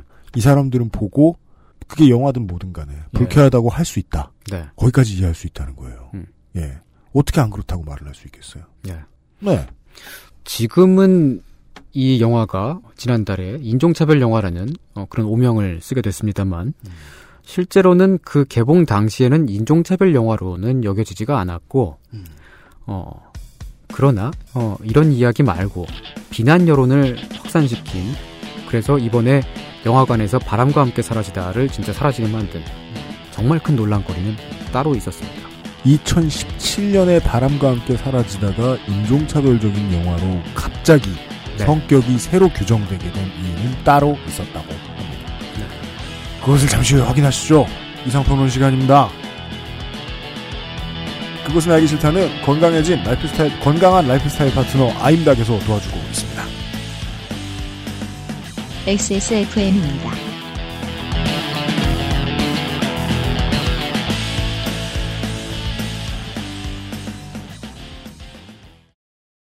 아이들이 먼저 알고 좋아하는 안심 먹거리. 프리미엄 safe food 아임닭. 유기농 코코넛 꽃즙 100% 당신이 알던 코코넛 슈가와도 다른 골든 코코 코코넛 슈가 소주, 맥주, 와인, 그리고 술자리에 필요한 마지막 한 가지. 살아서 집까지 술친굼.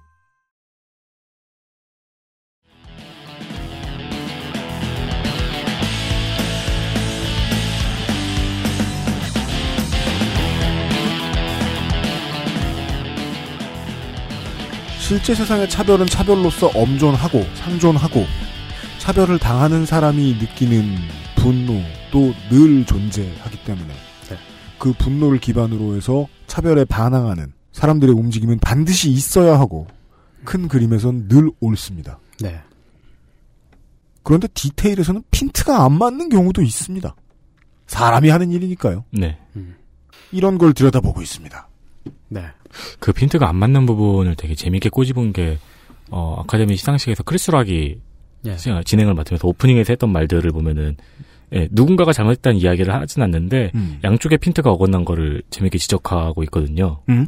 올해도 혹 크리스 락이 아- 아카데미 시상식에 진행을 맡는다면은 이 사건도 한번 언급을 할 수도 있겠네요. 올해가 아니고 내년이군요. 음, 네. 음, 크리스 락 얘기가 나와서 말인데 네. 요새는 이제 제가 스탠딩 코미디에 너무 관심이 많이 생겨서 네. 그 이제 히트한 클립들 많이 뒤져봐요. 네. 음, 그래서 이제 어, 트레버 노아의 이 코미디를 정말 많이 봤단 말이에요. 네네. 예, 요즘은 거의 이미 레전드인 사람들이죠. 예. 그리고 요즘은 유병재 씨가 그 첫 콘서트 한 다음에 그 관련된 클립도 많이 돌아다니더군요. 음, 네. 예. 엄청난 가능성을 보여주긴 했는데, 시사 프로그램 하는 사람 입장에서는 참 한국은 스탠딩 코미디 못하겠구나. 자니 윤 씨가 마지막이었죠? 예. 라는 생각이, 자니 윤 씨도 결국 스탠딩 코미디로 한국에 와서 정착한 건 아니니까요. 음. 예. 진행자잖아요. 예. 한국에선 안 되겠다는 생각이 너무 많이 들었어요. 음. 예. 스탠딩 코미디가 풍자하고 즐겁게 옆에 끼고 노는 가장 중요한 소재가 차별이거든요. 맞습니다. 네. 한국에서는 차별이 주된 소재가 되는 문화 콘텐츠. 음. 한국이 받아들일까? 겁나더군요. 음. 이상평론입니다. 네. 어떤 차별 같은 경우는 발화자의 의도하고 상관없이 그 단어 자체가 되게 차별적인 뉘앙스를 갖고 있어서 음. 그래서 사람들이 차별어로 받아들이는 그런 것들이 있잖아요. 게다가 실제로는 또 발화한 사람이 예. 너무 그런 문제에 대한 감수성이 없다 보니까 네. 평생 그 어저께 요파시에서 그런 얘기 했는데 술버릇 안 좋은 사람 자기가 술버릇 안 좋은지 모르는 이유가 옆 사람들이 얘기 안 해주기 때문이라고요. 음. 그런 얘기를 했었어요. 근데 그분은 또 술버릇의 문제도 아닌 것 같더라고요. 그래서 맞아. 그래서 되게 나쁜 놈은 자기가 나쁘다는 사실을 모르기 때문에 그냥 칠랄래 팔랄래 하면서 네. 네. 나쁜 소리를 막 하고 다니다가 그게 나쁘다고 사람들이 자기 커뮤니티나 실제 막 거대 사회에서 공론화 시켜버리면은 아 이거 평상시에 맨날 하던 말인데 왜 그러냐 음, 라고 나서버려서 돌팔매를 더 맞는 경우가 있어요. 맞아요. 그게 정말로 잘못됐고 교정이 필요하고 사회에서 없어져야 되는 경우가 있는가 하면 아닌 경우도 있다는 게 너무 큰 문제입니다. 예. 보시죠. 뭐 하나 예를 들면은 그 이제 흑인은 흑인을 달키라고 부르면 어떤 느낌일까요, 이게? 달키라고 읽으면 무슨 딸기 아, 그러니까 잘못 저는 읽뭐 어, 다- 다- 다- 당나귀를 얘기한 줄 알고. dark 예, 다크가 에다가 다크하다고. IE입니다. darky 예. 라는 단어가 있었습니다. 네. 아, 지금도 가끔 쓰이긴 해요. 근데 네. 이게 그, 이 단어를 옆에 있는 사람이 들으면 음. 아마 대부분은 되게 인종차별적인 언사로 들을 거예요. 네. 아니면 최소한 그 되게 놀리는 말. 음. 이게 많이 친하면 할 수도 있는데, 음. 친하지 않고 처음 보는 사람이 면전에 대고 달길 그러면은, 네. 어, 그러면 안 되죠. 안 됩니다. 네. 맞아도 할 말 없습니다. 네. 현실에서 흑인 친구를 이렇게 부르면 안 되죠. 네. 자, 그렇다면, 네그로 혹은 니거라는 단어로 부르는 건 네. 어떨까요? 우리 우리나라에서는 되게 어, 경각심 없이 쉽게 부르죠. 어, 음. 예, 그래도 그 대체로 이제 그 영미권에 있는 사람들이나 뭐 혹은 그 외국 생활을 하셨던 분들, 음. 뭐 그런 그, 렇게 그런 분들의 관점에서 보면은 이거 누가 봐도 되게 경악을 할 만한 네. 어, 그런 말이죠. 러시아워 2였나요? 러시아어 원이에요. 원인가요? 네. 근데 성룡이 아 나도 저렇게 인사를 해야겠, 해야겠구나. 네. 그래서 크리스토커 한 거 그대로 보고 따라하죠. 어. 싸움 나죠. 네. 네. 아, 되게 그 되게 예민한 단어죠. 네. 근데 극 중에서 이 성룡은 한 번도 그런 문제가 문제라는 걸 경험해 본 적이 없으니까 네. 예. 선진난만하게 아동 원너 잡을 이러면서 계속 싸우자 싸워서 이겨. 또. 예. 몇 년 전쯤인가 그 한국에서 그 버스를 타고 가는데 거기서 어떤 할아버지가 한국인 할아버지가 네. 흑인 젊은 사람한테 네. 네가 여기 앉아 그랬다가 네. 그 흑인 젊은이가 그 할아버지를 막 팼어요. 네. 폭력 사고가 사고가 일어난 적이 있었죠. 네, 음. 오해를 불러일으켜서. 네. 뭐 그런 그런 정도로 되게 미- 그 민감한 단어입니다. 음. 그, 근데 그 할아버지는 단어를 몰랐다고 쳐더라도 왜 처음 본 사람한테 니가라고 얘기해요? 그러니까 네가 여기 앉아라고 하는 거는 젊은이한테 반말하신 거죠. 예, 음. 그러니까 네. 너 너 여기 앉아 그 뜻이죠. 그러니까 뭐 네. 자네가 여기 앉아라고 했어도 조금 나았을 텐데. 예. 음. 네. 그러게 왜 반말을 했지? 어 하여간 이제 그 니가라는 이런 단어를 그 다른 맥락에서 우리가 뭐 굳이 말을 해야 할 경우에는 n 워드라고 그렇게 돌려서 표현을 하죠 일반적으로. 네. 어, 이 단어를 너무 사람들이 심한 말로 여기기 때문인 건데 음. 이게 바람과 함께 사라지다가 지난달에 무지하게 욕을 처먹고 막을 내린 이유입니다. 사실인즉 영화 속에는 달키라는 표현이 되게 많이 등장을 해요. 흑인을 어, 부를 때 오늘날의 정치적으로 올바른 관점에서 보자면은 이 영화는 그냥 흑인을 달키라고 부르는 영화. 다른 거 봐줄 거 없이. 예, 그렇게 네. 되는 거죠. 네. 계속 그 장면들이 계속 반복적으로 나오니까. 맞습니다. 근데 좀 이상하지 않아요? 그, 이 영화에서 달키라고 하는 표현이 나오는 장면들이 경멸적이거나 깔보는 뉘앙스로 사용된 것 같지 않거든요. 그냥 봤을 때. 39년에 나왔을 때는요. 네. 그, 이 등장인물들이 영화 속에서 대사를 치는 맥락이나 혹은 표정, 상황을 보면 이게 어떤 뉘앙스로 사용되는지 확실히 알 수 있잖아요. 근데 그 영화 속에서 이 단어는 거의 가치 중립적인 예컨대 우리가 지금 흑인이라는 단어를 말할 때처럼 자연스럽게 쓰이고 있죠. 흑인이란 단어도 쓰지 말아야 된다는 논의가 종종 나오잖아요, 요즘에. 예, 최근에 그런 네. 논의가 있더라고요. 네, 그렇게 치면은 약 90년 후에 이 에피소드도 비슷한 지적을 받을 수 있겠네요.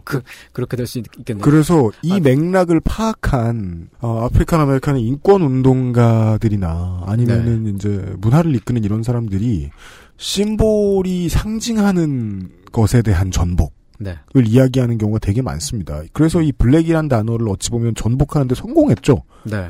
black is beautiful이라는 문장을. 음. 그러니까 black이 다른 안 좋은 의미와 연결되어 있는 것이 아니고 그의 반대인 white가 다른 좋은 의미들과 연결되어 있는 것이 아니다. 네. 라는 사실을 밝혀내는 문장을 프로파간다로 공공연하게 썼고 이것이 성공을 하면서 네. black이라는 단어는 오명을 벗을 수 있었던 거죠. 네. 그런 비슷한 노력을 하려고 했던 게 최근에 카니에 웨스트고요. 음. 남부 연합길 입고 다녔죠 옷에 음. 붙여서 왜 그런 거예요? 왜 입고 다닌 거예요? 그 이미지를 전복시키겠다 이거죠. 음. 무엇 때문에 싸웠는지가 중요하지 않고 그냥 이건 미국의 상징 네. 이 정도로 보겠다. 여기 있는 함의를 우리가 거부해야지 네. 이 상징을 거부하는 건 안 된다. 그러니까 쿨하게 깨겠다 이걸. 네, 네. 네. 라는 거였는데 여전히 이제 그 흑인 사회의 어르신들은 전혀 이해를 못 하시죠. 그러시겠죠. 음. 원래 이게 인정받는지 마는지는 사회 구성원들이 선택해 주는 거니까요. 네. 여튼 영화에서 달키라고 하는 표현이 왜 나온가 하고 보면 사실은 이제 이게 그 아까 전에 말씀드렸던 얼 모리스 흑인 시위를 이끌었던 음. 모리스의 자문에 따라서 이렇게 단어를 쓰게 된 거예요. 30년대의 인권운동가는 N 단어 대신 dark이라는 단어를 쓰라고 자문해 주었다. 네, 이 단어가 원작 소설에서는 N 단어였거든요. 음. 원작 소설에는 되게 숱하게 많이 등장하는 표현인데 원작을 쓴 마거릿 미첼은 굳이 분류하자면 진보 쪽에 넣을 수 있을 것 같은 사람이거든요. 네. 어, 일단 대학 교육을 받았고, 그 당시로서, 그 당시 여성으로서, 그리고 여성으로서 퓰리처상까지 받았고, 사회운동가로 활동을 했던, 음. 당시로서는 혁신적인 신여성이었던 사람인데, 그렇습니다. 굳이 막 그 인종차별적인 그런 함의로 막 썼을 것 같진 않아요. 음. 근데 왜 N워드를 작품 속에 그렇게 많이 썼을까요? 그리고 흑인 시위 주동자는 왜 그걸 달키라는 표현으로 고쳤을까? 다 혐오 표현인데 요즘은. 예. 음. 오늘날 우리는 negro라고 하는 표현을 되게 심한 멸칭으로 인식을 하고 그, 그렇지만은 바람과 함께 사라지다의 배경이 된 1860년대까지만 해도 전혀 그렇지 않았습니다. 마거릿 미첼이 원작 소설을 완성한 1929년까지도 어느 정도는 그랬고요. 네. 당시 미국에서 흑인을 부르는 표현은 N word 말고 또 있었습니다. 하나는 black, 흑인이죠. 그리고 다른 하나는 칼라드, 음. 유색인종이라는 네. 표현이죠. 이 두 가지 단어를 그 당시에는 오히려 굉장히 심한 멸칭이라고 생각했어요. 네. 실제로 멸칭으로 쓰이기도 했고. 그래서 그런 표현을 피하기 위해서 라틴어식의 단어를 갖고 온 거예요. 네. N-I-G-E-R. 네. 라, 어, 라틴어로, 어, 니거, 검은색이라는 명사형 표현이고요. 니그로는 라틴어로 검다라는 형용, 형용사형 표현이죠. 다시 말하면 19세기에는 블랙이라고 하는 단어가 오히려 멸칭이었고 그에 비하면 네그로나 니거라는 표현은 오히려 더 교양 있는 표현. 이었습니다. 네. 지금 그 당시엔 정치적으로 올바른이라는 그런 표현이 잘 없었습니다만은 지금으로 말하자면 정치적으로 올바른 표현이었던 거죠. 그때는. 이 사실은 영문판 위키피디아에서 negro나 혹은 nigger를 검색해 보시거나 아니면 어원학 사전을 보셔도 나옵니다. 음. 흑인들 스스로도 과거에는 N word를 그다지 부정적으로 여기지 않았다는 증거는 무수히 많습니다. 예컨대 마틴 루터 킹 목사나 말콤 엑스조차도 젊었을 때는 자연스럽게 스스로를 어, negro라고 불렀죠. 네. 그러다가 나중에 가서 킹 목사는 black이라는 표현을 쓰게 돼요. 음. Black. 원래 멸칭으로 쓰이는 말을 가져와서 주체적인 단어로 바꾼 거죠. 아, 이 킹 목사가 나중에 black이라는 표현을 쓴 거는 지금 카니에 웨스트가 남부기를 입고 다닌 거랑 같은 의미네요. 네. 킹 목사가 진짜 그 타고난 래퍼예요. 음. 상징의 전복. 예. 그리고 말콤 엑스는 African American이라는 표현을 쓰죠. 아프리카계 미국인. 네. 어. 평화를 주장하고 어, 타협에 적극적이었던 정치인은 상징의 전복을 꿈꾸는데요. 예. 어, 극한 대립과 폭력을 동원하자고 주장했던 정치인은 전혀 새로운 개념을 들고 나옵니다. 네. 이거는 되게 여기저기서 볼 수 있는 스타일입니다. 어, 말콤 엑스 같은 경우 이제 이게 그 피부색이 아닌 다른 방식으로 자기 정체성을 말한 거죠. 네. 어. 그리고 당시 그 1939년에 바람과 함께 사라지다에 자문을 했던 모리스는 darkie라는 표현을 썼던 거고요. 네. 이것도 흑인 인권 운동가의 머릿속에서 나온 단어입니다. 예, 그 당시의 불편러 입장에서는 좋은 표현이었던 셈이겠죠. 그렇습니다. 네. 그리하여 이런 것을 눈치챌 수 있습니다. 네. 불편러의 불편은 정치적 의사의 표현인 동시에 나의 지금 당장의 신경작용에 대한 반사적 행동이기도 하다는 겁니다. 그건 불편의 사전적 정의와도 같네요. 음, 네. 사전을 이렇게 잘 알아? 말콤 X예요? 그러니까, 아니, 진짜 사전적 정의가 그렇다는 15년 건 복역했어. 다 뜯어먹었구만. 사전적 정의가 그렇다는 건 아니고요. 우리말 큰 사전을 예. 매일 같이 뜯어먹었어. 네. 아, 그 N워드 말이죠, 이거. 이게 그 한국어로 번역이 될 때 흔히 이걸 검둥이라는 표현으로 번역을 맞습니다. 하잖아요. 네. 흑인이라고 하는 한자어의 그 네. 그냥 한, 한국식 한반도식 표현인 거죠 원래는. 맞습니다. 근데 늙은이와도 같습니다. 네, 근데 원래는 그냥 같은 뜻을 가지고 있는 단어인데 우리는 한 하나의 단어는 가치 중립적으로 생각하고 음. 하나의 단어는 되게 나쁜 표현으로 생각을 하죠. 네. 이런 것처럼 단어에는 어떠한 그런 그 어, 의미가 같더라도 뉘앙스의 음. 차이는 있다. 그렇다고 지금 손희상 씨가 이 네그로에 대한 어원을 설명해 주셨다고 하더라도 음. 예, 이걸 믿고 밖에 나가서 N 아, 단어를 절대 그러면 안 됩니다. 네, 쉽게 말하면 안 되죠. 절대 안 되죠. 맞습니다. 예. 안 됩니다. 검단 검단어도 쉽게 말하면 안 됩니다. 그렇습니다. 네. 이렇게 그 흑인을 부르는 말이 시대에 따라서 변화를 해온 과정을 보면은 우리는 이런 생각을 하게 돼요. 음. 정치적 올바름의 기준이 시대에 따라서 바뀐 것 같다는 거죠. 네. 어, 절대로 지켜야만 하는 도덕적 기준이 바뀐다는 뜻은 절대 아닙니다. 그건 안 바뀌었어요. 네, 타인을 차별하지 말아야 한다는 도덕적 기준은 절대 안 바뀌어요. 그 가치는 절대 안 바뀝니다. 그러나 무엇이 차별인지를 판단하는 기준은 시대에 따라서 바뀌어 온 거죠. 네. 과거에 차별어였던 말이 지금은 중립어로 쓰이고 있고, 어, 전복적으로 그 단어를, 어, 바꿔온 그 역, 그 결과인 거죠. 네. 그리고 반대로 과거에는 중립어로 쓰였던 말이 지금은 차별어로 인식이 되고 있습니다. 네. 오늘날의 정치적 올바름, 오늘날의 그 상대적인 기준으로 옛날 영화에 나오는 장면을 비난하는 것은 마땅한 일일까? 하고, 어, 이 질문을 할 수 있겠죠. 네. 그럴까요? 그리하여 예. 과거에 이제 뭐 구전 설화 혹은 뭐 전래 동화 이런 것들은 시대에 맞추어서 정치적으로 올바르지 못한 부분을 제거해 나가면서 변하죠. 음, 그렇죠. 네. 영화도 똑같은 문화 콘텐츠라서 그런 걸 바꾸고 다시 만든 문화 콘텐츠 뭐냐 리메이크작들이 계속 나오죠. 음, 네. 예. 그래서 이것도 이제 이 단체들의 2017년의 항의를 이해할 수 있는 부분은 그거죠. 네. 시대에 따라 요구사항이 다른데. 음. 예를 들어 우리가 30년, 2, 30년 지난 예전의 드라마만 보더라도 음. 이상한 막 나이 따라서 성별 따라서 뭐 이렇게 저 버는 돈 따라서 차별 되게 막 심한 것들 있고 막 동물에 대한 존엄에 대한 개념이 없는 경우 되게 많고 네. 불편할 때가 있어요. 네. 우리 같은 요즘 사람이 볼 때는. 네. 아, 네. 예. 실제로 제가 얼마 전에 남자셋 여자셋이라는 그 90년대 시- 시트콤. 예, 시트콤 있잖아요. 그거 다시 봤는데 어, 진짜 불편하더라고요. 그, 그 남자셋 여- 여자 셋의 1회, 1회에서 보면은 네. 1회 첫 장면부터 음. 남학생들이 음. 여학생을 대놓고 면전에서 그 막 몸매 평가를 하는 음. 그런 장면이 막 나와요. 네. 어, 진짜 너무 이상하더라고요, 그 장면이. 그 제가 가끔씩 90년대 한국 영화를 되게 재밌게 보는데요. 네. 90년대 한국 영화에는 약간 그 당시에는 되게 쿨하게 보일 수 있는 음. 커리어 우먼, 음. 직장 여성들이 네. 나와요. 굉장히 쿨한. 음. 그러면은 거기 당시에 쿨한 여성이 어떻게 그려지냐면은 음. 어, 직장 상사의 성추행을 쿨하게 넘기는 모습으로 그려져요. 예. 그니까. 또- 사랑 얘기인 것 같은 음. 20, 30대 보는 영화인데 막 부부 강간 나와요. 네, 맞아요. 어. 뭐 네. 그 네. 뭐 직장 상사가 그 직장 생활하는 여성한테 허리를 껴안으면서 음. 어뭐 이렇게 막 성추행적인 이야기를 해요. 그럼 이 여성은 이혼 한번 받아줄게 이러면서 쿨하게 넘기고. 예. 음. 지금 오늘날 관점에서 완전 성추행이잖아요. 네. 근데 아마도 90년대까지만 하더라도 그때는 성에 대해서 혹은 그 사랑에 대해서 그 혹은 그 이제 어 신체적인 접촉 같은 것에 대해서 되게 사회적으로 금기였기 때문에 오히려 그렇게 표현을 하는 것이 되게 저항적인 의미 음. 혹은 막 그 성적 금기에 대한 그런 반항 뭐 그런 식의 쿨한 이미지였을지도 몰라요. 맞습니다. 아마 그랬겠죠. 네. 시대 배경에 따라 음. 똑같은 이야기가 다르게 해석되는데 네. 사람들이 되게 많이 놓치는 부분입니다. 네. 90년에 나온 글, 음. 80년대에 나왔던 영화, 음. 3, 40년대에 나왔던 글 이런 걸 2017년의 단어의 어감으로 해석하는 것은 네. 또 다른 폭력일 수 있다.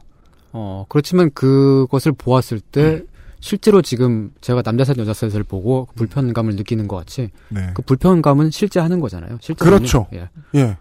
조금 더 나아가가지고 네. 한번 이런 생각도 한번 해볼게요.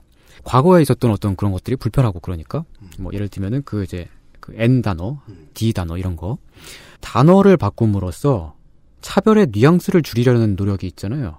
지금까지 그렇게 변해왔고 네. 근데 그런 게 어쩌면 나는 다른 사람을 차별하지 말아야지 하는 그런 그 도덕적인 그 가치하고는 별개이지 않을까 하는 그런 생각을 한번 잠깐 해보는 거예요. 더 설명해 주시겠습니까? 예. 어, 예를 들면 이런 거죠. 우리가 교양이든지 전공이든지 간에 학교에서 일본어를 배우잖아요. 그, 뭐, 꼭, 꼭 배우는 건 아닙니다만은.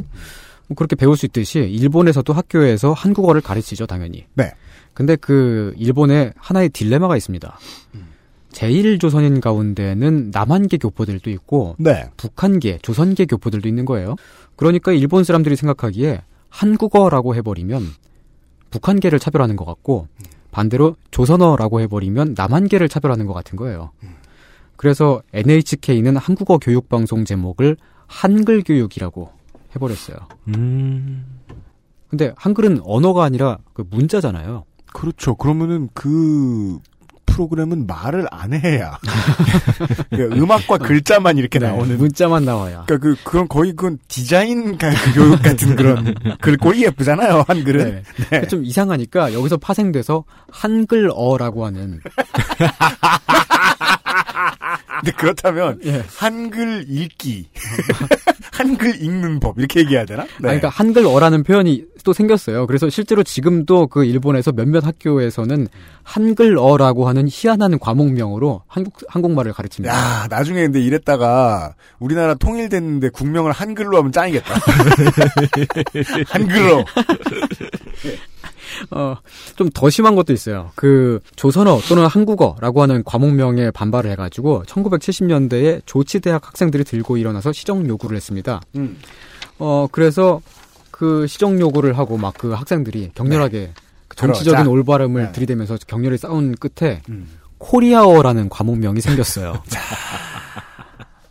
대학에서 한국어를 가르치는데 과목 이름이 코리아어예요.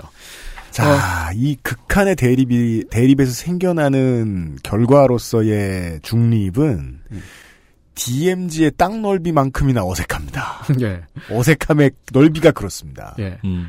어, 지금은 이제 시대가 조금씩 바뀌었으니까, 그 막 한류 뭐 그런 영향도 있고 해서, 일본 내에서 그 대학에서 가르치는 한국어 교육, 교육 그, 그 교과 과목 이름이 한국어로 바뀐 경우가 지금은 훨씬 많아졌다고 하는데, 네.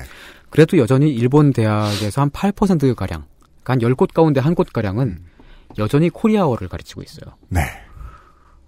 어, 근데 이게 그 아마도 틀림없이 그 과목명을 처음 제시를 하고 합의를 했던 사람들은, 음. 어, 나는 남한이나 북한이나 모두 차별하지 않아야지. 뭐, 혹은 뭐 그렇게 생각했겠죠. 네.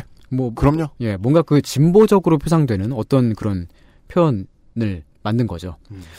근데 그 코리아어라는 그 표현 들으면 윤 기자님 그 기분이 어떠세요? 그러게요. 좀 음, 이상하네요. 예, 네. 되게 이상하고. 왜냐하면 그 이 말을 쓰는 사람은 난데 당사자인 우리의 의견은 전혀 반영, 반영되는 게 아니잖아요. 그쵸. 일본인 친구를 만났는데, 음. 어, 너의 코리아어는 참 귀엽구나, 라고 하거나. 예, 코리아어 열라 잘한다고. 음, 예. 고려어. 저는 그 진짜 그냥 기분이 아예 좋지가 않거든요. 되게 기분 나쁘거든요. 그게 왜냐면은 일본에서 영어는 그냥 또 영어라 그래요. 음. 그 막- 미국어라고 안 해요. 네, 미국, 캐나다, 호주인에 대한 차별이라고 생각 안 해요. 미국 영어라고 하죠. 호주 영어라고 하고 네, 네. 남아프리카 영어, 인도 영어라고 합니다. 네. 음, 맞아요. 근데 그게 다 전 세계가 영국한테 지배당해서 그런가요? 아, 그러니까 그 이상하잖아요. 네. 그러니까 그 일본에서 그 굳이 그 다른 나라 말들 막 프랑스어도 막 그 다른 나 다른 막 아프리카 국가들이나 그런 데서 쓰이는데 프랑스어라고 그냥 하고 퀘벡 불어라고 해요. 예. 근데 네. 퀘벡 불어라고 하는 거죠. 네. 근데 되게 웃긴 게, 그 지나간 사람 붙잡아 놓고 스피드 퀴즈 한 다음에, 음. 영어를 쓰는 나라는 하면 미국이라고 답이 나오잖아요. 예, 그거 되게 자연스럽게 넘어갈 수 있는 그런 건데. 네. 사실 정답은 홍콩이었습니다. 땡. 네. 예.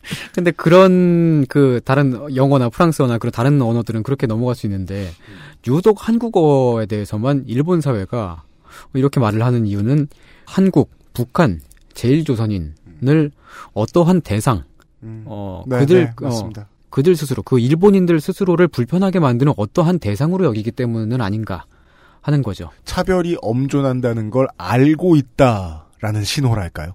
예. 그러니까 저는 그렇죠. 해결하고 싶다 혹은 계속 차별할 거야. 이 둘은 좀 나쁜 해석 같고 둘 다. 예, 그러니까- 좀 과한 해석 같고 예. 차별이 있다는 걸 우리 사회도 알아요.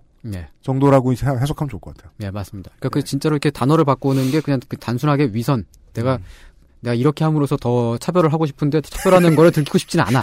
이런 의도까지 말하는 건 너무 그렇고 차별이 우리 사회에 있다고 하는 것을 인식을 한다 정도. 네. 음. 근데 이거를 그 좀 이렇게 말을 하자면은 정치적인 올바름의 기준이 새롭게 정의가 되는 까닭은 실질적인 차별을 없애는데 어, 그런 것보다 그래도 이제 이거 이런 건 분명한 거죠. 그그 어떠한 대상을 마주보는 사람, 제3자거나 강자 쪽에 속하는 사람 자신이 느끼는 불편감을 해소하기 위한 것에 그런 이유는 있는 거죠. 네.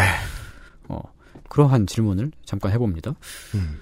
바람과 함께 사라지다가 지난달에 인종차별 영화로 규정이 되고 네. 그 영화에 어떤 사람들이 어, 지구 반대편에 살고 계신 분들이 실제로 되게 심한 불편함을 느끼고 그 되게 크게 분노를 하는 것도 음. 시대가 변화함에 따라서 정치적 올바름의 기준이 변했기 때문인지도 몰라요. 그리고 그렇다면 더더욱이나 그 분노마저도 자연스럽습니다. 네. 우- 우리가 인정해야 되는 거죠, 그건. 네. 저는 여전히 그 영화가 훌륭한 영화라고 생각합니다만은 그 영화에 실제로 불편함을 느끼는 사람들이 많다. 그리고 어 그런 거 인정합니다. 그리고 이 영화에 심한 분노를 느끼는 사람들이 많다. 받아들이지 않을 수가 없죠. 현실이니까요. 음. 그러나 정치적 올바름의 기준이 지금 사람들이 옳다고 믿는 그 기준이 시대에 따라서 바뀐다면은 지금 사람들이 분노하는 것 또한 상대적인 거죠. 네. 지금 사람들이 옳다고 믿어서 막 화를 내고 있는데 나중에 더 시간이 지나고 나면은 어쩌면 그 이렇게 막 스스로 옳다고 생각해서 화를 내고 그 영화 상영을 중단시킨 일들이 나중에는 꽤 나쁜 일이 될 수도 있지 않을까. 나쁜 선례로 아주 오랜 시간 뒤에 음, 예. 남아 있을 수도 있습니다. 네. 바람과 함께 사라지다에 나오는 과거에는 차별어가 아니었던 되게 가치 중립적이었던 그런 단어들처럼 말이죠. 맞습니다. 이런 얘기였습니다. 9월의 이상평론이었습니다. 상대적이라는 말은 아무데나 그냥 막 갖다 붙여도 됩니다. 그게 아인슈타인의 업적이죠. 나쁜 side effect죠. 아인슈타인의 업적에 따른. 예. 모든 학문은 엄격한 사람들이 해야 좋은데, 네. 어, 그나마 그 중에 좀 더 느슨한 사람들이라서, 저쪽, 우리 쪽 박사들은. 네. 상대적이란 말 막 갖다 붙였대요. 왜냐면 절대적이란 말은 함부로 못 붙이겠으니까 그래요. 저는 이번 에피소드를 들으면서 계속 한국 문학의 생각이 나더라고요. 그래요? 왜요? 뭐가요? 한국 문학의 경우에는 또 되게 재미있는 케이스인 것 같아요. 과거의 한국 문학을 읽어 보면은 1960년대 김승옥 씨까지 네. 끊임없이 여성을 전경화시켜요. 아, 예. 풍경으로 보죠, 그냥. 네. 음, 풍경으로 보는데 재미있는 건 이 버릇을 아직까지 못 고쳤어요. 네. 그냥 바라보는 대상. 네. 오늘 정치적 올바름에 대해서 얘기해 봤으니까요. 정치적으로 올바르지 않은 얘기들을 좀 하면서 마무리를 짓겠습니다. 되게 많은 작가들이 자기 직업은 자기 직업에서 한번 성공하면 자기는 변화를 위해서 노력을 안 해도 되는 사람이라고 착각하는 사람들이 있어요. 그렇죠. 다른 커리어를 유지하면서 살아가는 사람들이 변화하고 나아지기 위해서 얼마나 노력하는지 모르는데 정말이지 가장 처지는 사람들이 있어요. 음. 작가들은 성공한 작가들은 꽤나 그 위험에 처하는 것 같아요. 네. 여튼 되게 많은 것들이 상대적입니다. 종교의 가르침만큼 상대적인 것이 없습니다. 종교의 가르침이 상대적이다 보니까 옛날의 가르침이 지금 우리 사람들을 억압하는 경우를 얼마나 많이 봅니까? 지금의 사람들을. 네. 근데 그것보다 훨씬 더 상대적인 놀랍게도 우리를 많이 분노하게 해서 그렇지 꽤나 협소한 개념에 대해서 오늘 들었습니다. 정치적 올바름. 음. 그리하여 저는 스스로를 프로 불편러라고 말을 하는 사람들이 불편하지 않을 수 없습니다. 스스로를 그렇게 말하는 사람들이요. 무엇이 불편한지를 개인이 지정해 준다는 건 음. 내가 종교 지도자가 되고 싶다라는 개인적인 욕심에 대한 발화 와 상당히 겹쳐 보이기 때문입니다. 네. 음, 아, 목소리가 많이 크신 분들의 경우는 저도 진짜 가끔 그렇게 느낄 때가 있긴 있어요. 본인도 그 반성들을 하시는데 예. 그 반성을 조금 더 가열차게 하셔야 되지 않겠느냐 음. 그러니까 그런 말을 할 자유는 물론 있어요. 네. 그리고 그분들이 사회 여태까지 발전에 기여했던 해온 부분도 일이 많아요. 네, 음. 분명히 있어요. 근데 이제 그러면서 이제 우리가 계속해서 끊임없이 지적하는 게 네. 어디서 말을 하냐잖아요. 음. 네. 트위터에서 현재까지 가장 유용한 도구로는 네. 시사 프로 한다고 하면 그 모든 정치적 올바름을 수용해야 할 것 같고 네. 실제로 저희 같은 유사들 말고 큰 언론사들에서도 그 문제가 늘 많이 고민하는 부분입니다. 그리고 저 같은 에디토리얼을 붙들고 있는 사람들은 다 그 생각을 합니다. 어디까지 받아들이는 게 우리 성격에도 우리 성질에도 맞고 네. 내추럴하고 음. 우리가 선하고자 하는 의지에도 맞아 들어가고 어디서부터는 그 불편함을 말을 하는 사람들의 정치적 압력에 의한 굴복인가 생각 많이 합니다. 네. 다들 생각합니다. 그리고 이건 뉴스 같은 혹은 meta뉴스 같은 저희들 수준이 아닙니다. 웹툰 작가, 웹 소설가, 예. 가수. 심지어 비정기적으로 DC에 글 써서 힛갤 몇 번 올라간 사람. 음. 모두가 고민하고 있습니다. Named. 고민을 하지만 정치적 올바름은 적어도 제가 믿는 로맨스 안에서는요. 로맨틱한 세상 안에서는 많이 고민해서 내놓는 게 아니라 그냥 내추럴한 그 자신 스스로가 그거를 잘 지키는 게 멋있는 거지. 네. 목소리 높여가지고 남들한테 말하는 그거는 좀 다른 거죠. 그러니까 되게 어, 일반화시킬 수 없어요. 네네. 네. 내가 생각하지 못한 부분에 지적이 들어와서 곧바로 반성하는 경우도 분명히 있거든요. 네, 그렇죠. 하지만 불편함을 지적하는 방식은 언제나 괴벨스가 발견한 그것을 따르고 있는 경우가 많긴 합니다. 무슨 가치를 지향하느냐에 따라 다를 뿐이죠. 진짜 나는 개별에서 예를 들은 사람 되게 불편해하는. 무덤 속의 괴벨스도 저를 불편해. 나좀 그만 팔아라 이 새끼야. 내가 언제 그랬다고 이 새끼야. 전 괴벨스에게 얘기합니다. 시대에 따라 달라. 계속 쓰일 줄 알아. 거지 목숨 같은 손이상 선생이었습니다. 고맙습니다. 아, 아닌가? 아, 안녕히 계세요. 네. 고마워해도 되지 뭐. 우리는 화도 많이 안 내. 그것은 알기 싫다는 더 편해진 마지막 선택 평산 네이처 하루니아 C 시리즈에서 도와주고 있습니다. 이번 추석 때 들고 가시면 설명을 다시 해야 합니다. 지난번에 드렸던 그 쓴 액체가 맞다고요. XSFM입니다.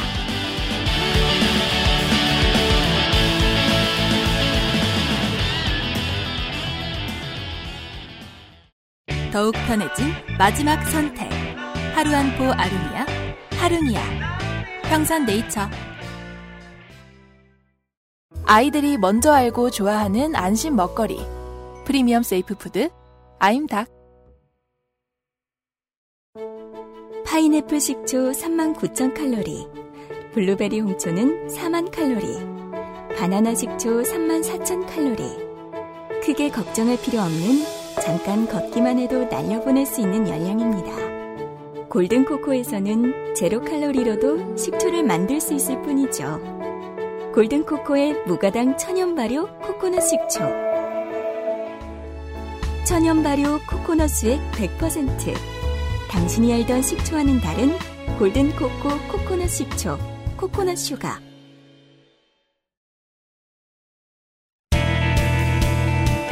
News Roundup History in the making. News Roundup입니다. 에디터 윤세민 기자입니다. 네, 안녕하십니까. 윤세민입니다. 이번 주의 첫 번째 뉴스는 별로 얘기하고 싶지 않지만 결국 북한 얘기입니다. 원래 이게 작년 9월 9일에 비슷한 일이 있어가지고 뉴스 아카이브에 넣으려고 했거든요. 네. 근데 주말에 제가 멍 때리는 사이 바로 라운드업으로 올라왔더라고요. 네. 9월 3일에 북한이 6차 핵실험을 했습니다. 네. 이번에 핵실험이 수소탄이었는지는 아직 전문가들 사이에서 의견이 좀 엇갈리고 있습니다. 그러나 도시 하나를 날려버릴 만한 규모의 핵탄두를 소형화해서 ICBM에 장착하는 것이 가능해졌다는 것은 많은 전문가들이 예, 결론을 내리고 있는 것 같더라고요.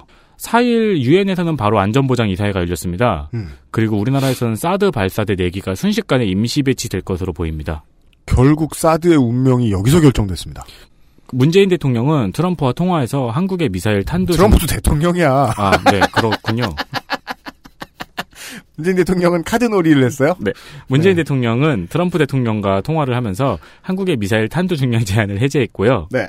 또한 수십억 달러 상당의 미국산 무기나 군사 장비를 추가 구입하는 것에 대한 가능성도 언급이 되었습니다. 이게 결론입니다. 실제로는 국회에서는 4일 본회의를 열었습니다. 그리고 대북 결의안을 채택했는데 자유한국당은 자유한국당은 국회를 보이콧하면서 장애투쟁 중입니다. 어 자유한국당의 이름은 자유한국단으로 고쳐도 이쁠 것 같아요. 네. 왠지 등산도 많이 할 것 같고. 예. 그 세상 일이 참 모르는 게 이제 우리가 좀 이런 말을 할 수 있게 됐어요. 음. 지금 국가 안보가 벼랑 끝에 있는데 네. 국회를 버리고 어딜 가서 그렇습니다. 그 다음에 생길 일은 국방 말고 FTA와 관련이 있습니다. 저도 기사들을 쭉 봐도 참 이상한 게, 이 한미 FTA를 가지고 무엇을 할지 트럼프 행정부가 알고 있는, 그러니까 트럼프 행정부만 알고 있다. 이렇게 말할 수 없는 거예요. 트럼프 대통령 본인만 알고 있는 것 같아요. 그러니까 저번에 그 정상회담 때 미국에서 준비했던 얘기를 들어보면은 별 생각 없는 것 같아요. 그러니까 레치 조항까지 들어있는 이 멋진 조약을 내다 버리고 한국한테 지금 등 따일 가능성이 되게 높거든요. 트럼프 대통령이 본인이 고민을 했다면 FTA를 다시 협상해서 얻을 수 있는 가장 큰 이익은 결국 군수 산업에서 나오게 돼 있습니다. 음. 우리 생활에 가장 많이 달라지는 한반도에 사는 사람에게서 가장 많이 달라지는 거는 한반도의 군비 확충 때문에 생기는 이제 쇼핑 대란입니다. 군수 쇼핑을 한바탕 하지 않을 수 없는 상황으로 몰고자 애를 쓰고 있는 것의 신호탄입니다. 마치 그 경기도 사람 입장에서는 그 스타필드 개장한 것 같은 몰려 가야 돼 하는 수 없이 네. 그런 느낌입니다.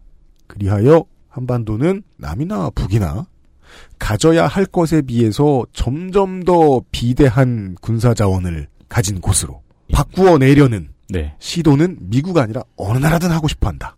그게 너무너무 잘 보이고 있는 요즘입니다. 그렇고요. 다음 뭡니까? 어린 시절에 아버지가 보시던 9시 뉴스 기억하시나요? 그 이미지하고 지금의 공중파 뉴스를 비교하면 이미지가 어떠신가요? 요즘 걸 봤어야죠. 아니, 근데 마음속의 이미지요. 어, 그래픽이 좋아졌고요. KBS와 MBC가 9월 4일 0시를 기점으로 총파업에 들어갔습니다. KBS의 경우에는 양대 노조가 모두 파업에 돌입했습니다. 여기서 말하는 양대 노조는 민주노총과 한노총이 아니고요. 네. KBS 노조와 예, 새노조. 얼- 음, 그렇습니다.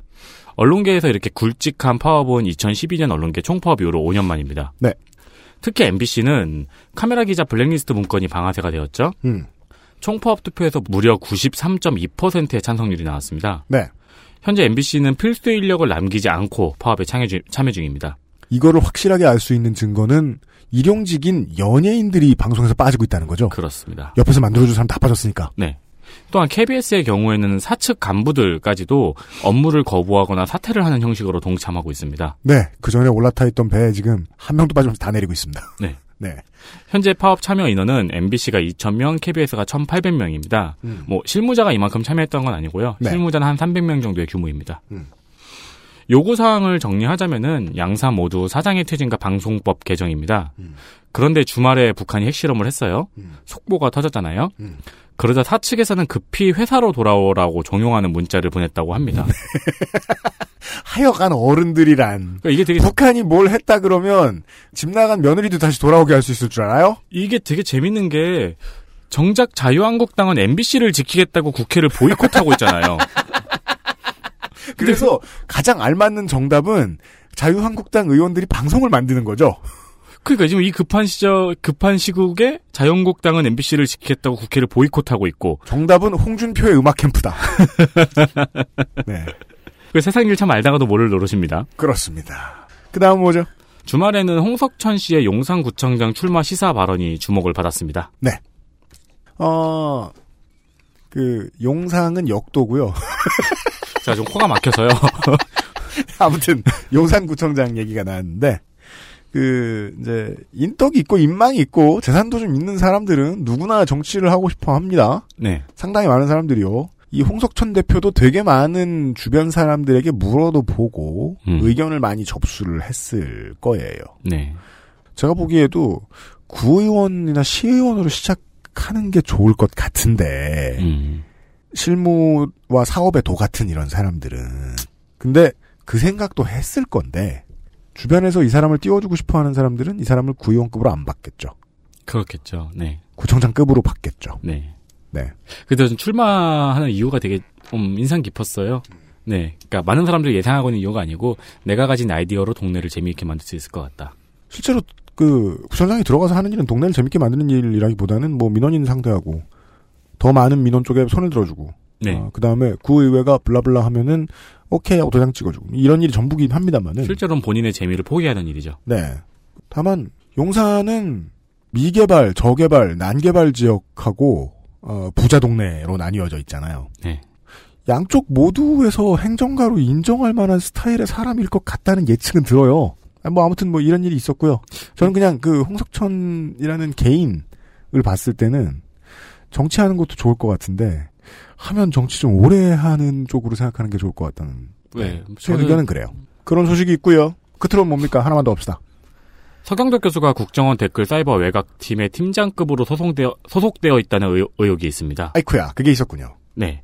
기사가 시읒 대학교의 서모 교수고 이명박 정부 때 위원회 위원을 맡았던 위원을 맡았고 음. 방송 등에 활발하게 했다고 말하면 이름만 안 말했지 다 말했죠. 원래 그 스캔들 날 때 기자들이 그런 방식으로 엿을 확 매기고 네. 사실 이제 주갤러들 이런 사람들은 그런 게 이제 일도 아니기 때문에 퀴즈라고도 생각 안 해요. 뭐 10초문 찾아내는 거. 심지어 방, 그 기사에서는 또 주목을 받는다. 이렇게 얘기했거든요. 네. 다, 다 까였어요, 이미? 그래서 서경덕 교수가 아니냐는 의혹이 있었는데, 서경덕 교수가 직접 자신의 SNS에, 음. 친한 국정원 직원이 실적을 올리기 위해서 자신의 이름을 도용했다고 해명하면서 본인이라고 밝혔습니다. 그러니까 서경덕 교수의 요 며칠간의 되게 서로 앞뒤가 맞지 않는 다양한 해명들 중에 확실한 것. 보고 있으면 정말 그 기계가 오륜한 듯한 느낌이 확 듭니다. 네. 네. 그러나 JTBC가 바로 국정원에서 댓글비를 정산해준 영수증에 서강덕 교수의 사인이 있다는 아, 사인이 있는 영수증을 발견했다고 보도했습니다. 네. 그리고 이를 서강덕 교수는 부인했습니다. 음. 처음에는 부인했다가요. 좀 지나고는 유네스코 한글 작품 전시에 운반비를 지원받은 것이었다고 밝혔고, 네. 어, 이는 노무현 정부인 2007년에 있었던 일이라면서 음. 댓글 활동과는 무관하다고 밝혔습니다. 네. 그렇다는 얘기입니다. 그렇습니다. 그 물론 서경덕 교수가 아니어도 국뽕 시장에 블루칩들은 있습니다. 근데 이 사람만큼 큰 figure가 없죠. 그렇죠. 이 시장에서. 네, 가장 최근까지 활용되었고, 그리고 국뽕 시장에서 큰 figure가 되죠? 그러면 그 사람도 돈을 벌게 돼 있는데 국뽕 시장을 통해서. 네. 그 돈은 보통 나라 돈입니다. 그 제가 이 얘기를 하니까 옆에서 저희 독점거래위원장이 음. 어, 퍼즐이 많네요라고 하더라고요. 그래요? 뭐가요? 그 비빔밥 광고 한식의 세계화. 어, 불쌍한 우리 추선수. 네. 네. 한식의 세계화를 이끌었던 사람이고 그 광고는 또 차은택 감독이 찍었어요. 그게 말이죠. 2010년, 2009년 당시에 그, 그 국뽕마켓의 트로이카입니다. 네. 김장훈, 서경덕, 차한택. 그러니까요. 그런데 한식의 세계화를 가장 또 주도했던 사람은 누구였죠? 이응, 이응. 입니다. 아... 그런 얘기였습니다. 뭘 더 얘기해요? 아직 뭐, 저 수사 중이니까. 네네. 네. 아, 더 뭐 알아봅시다. 추가로 말씀을 드리자면은 네. 제가 이걸 알아보기 위해서 서경덕 씨의 위키백과를 들어봤거든요. 네. 근데 서경덕 씨의 위키백과가 되게 재밌어요. 그래요? 네, 들어가서 보시면은 네. 어, 첫 문장부터 자서전 같은 느낌이 확 나와서 아, 네. 제가 지금 그걸 말씀드리기 위해서 서경덕 위키백과를 급하게 들어왔는데 네. 이그 조선시대 학자로 찾아와가지고 알겠습니다. 아, 윤세민 에디터였습니다. 네 감사합니다. 그것은 알기 싫다 240번째 시간을 오늘 시작했고 오늘 마칩니다. 할 말은 아까 앞에 다 드렸고요. 들어주셔서 늘 감사합니다. 세상의 모든 사람들에게 마이크가 주어지고 키보드가 주어지고 인터넷이 주어진 것은 매우 매우 행복한 일입니다. 어떻게 생각해도 나쁘다고 말할 수 없는 일입니다. 그러니까 이렇게 말해야죠. 좋은 결과만 있는 것은 아니다. 음, 네. 그 되게 그 모든 것들이 주어지면서 동시에 어떤 국민들의 교육 수준, 교양 수준이 한 번에 확 올라갔잖아요. 음. 음, 뭐 이것 때문에 올라간 건 아니지만 네. 뭐 여러모로 좋은 일이죠. 시사 콘텐츠 많이 접하고 정치 활동 실제로 하고 이러신 분들이 아니고 나머지 대다수의 대중은 다 그렇게 생각하는데 이, 이 방송 만드는 제 주변에 있는 사람들 만 그렇게 생각 안 하는 포인트인 것 같아요. 반드시 정치적으로 올바른 표현만 해야 한다. 이미 오래전에 그거에 대한 방송을 한번 하셨죠? 그래도 그 아저씨 방송한다고 뭐 사회가 뭐 좋아지는 것도 아니고 네. 점점 점점 더 나빠지잖아요. 네. 그러면서 어, 나누기 정치를 하는 거죠. 쟤는 이러이러한 말을 했으니까 안 돼. 음. 쟤는 이러이러한 말을 했으니까 안 돼. 벌써 오늘부터 마강수 교수에 대한 능욕을 하는 글들을 많이 봅니다. 누구의 인권을 지켜주기 위해서 화를 내고 있는 건지 모르겠습니다. 어떤 사람들은. 어떻게 세상에 그 누가 말이에요 술자리에서든 온라인에서든 아무렇지도 않게 쉽게 우리 괴물이 되지 말자고 말할 수 있습니까? 늘 그러고요. 240회를 하고 토요일과 일요일에 241회로 인사를 드리도록 하겠습니다. 이번 주말에 다시 뵙죠. 어, 윤세민과 유현수였습니다. 안녕히 계십시오. 안녕히 계십시오. XSFM입니다. I D W K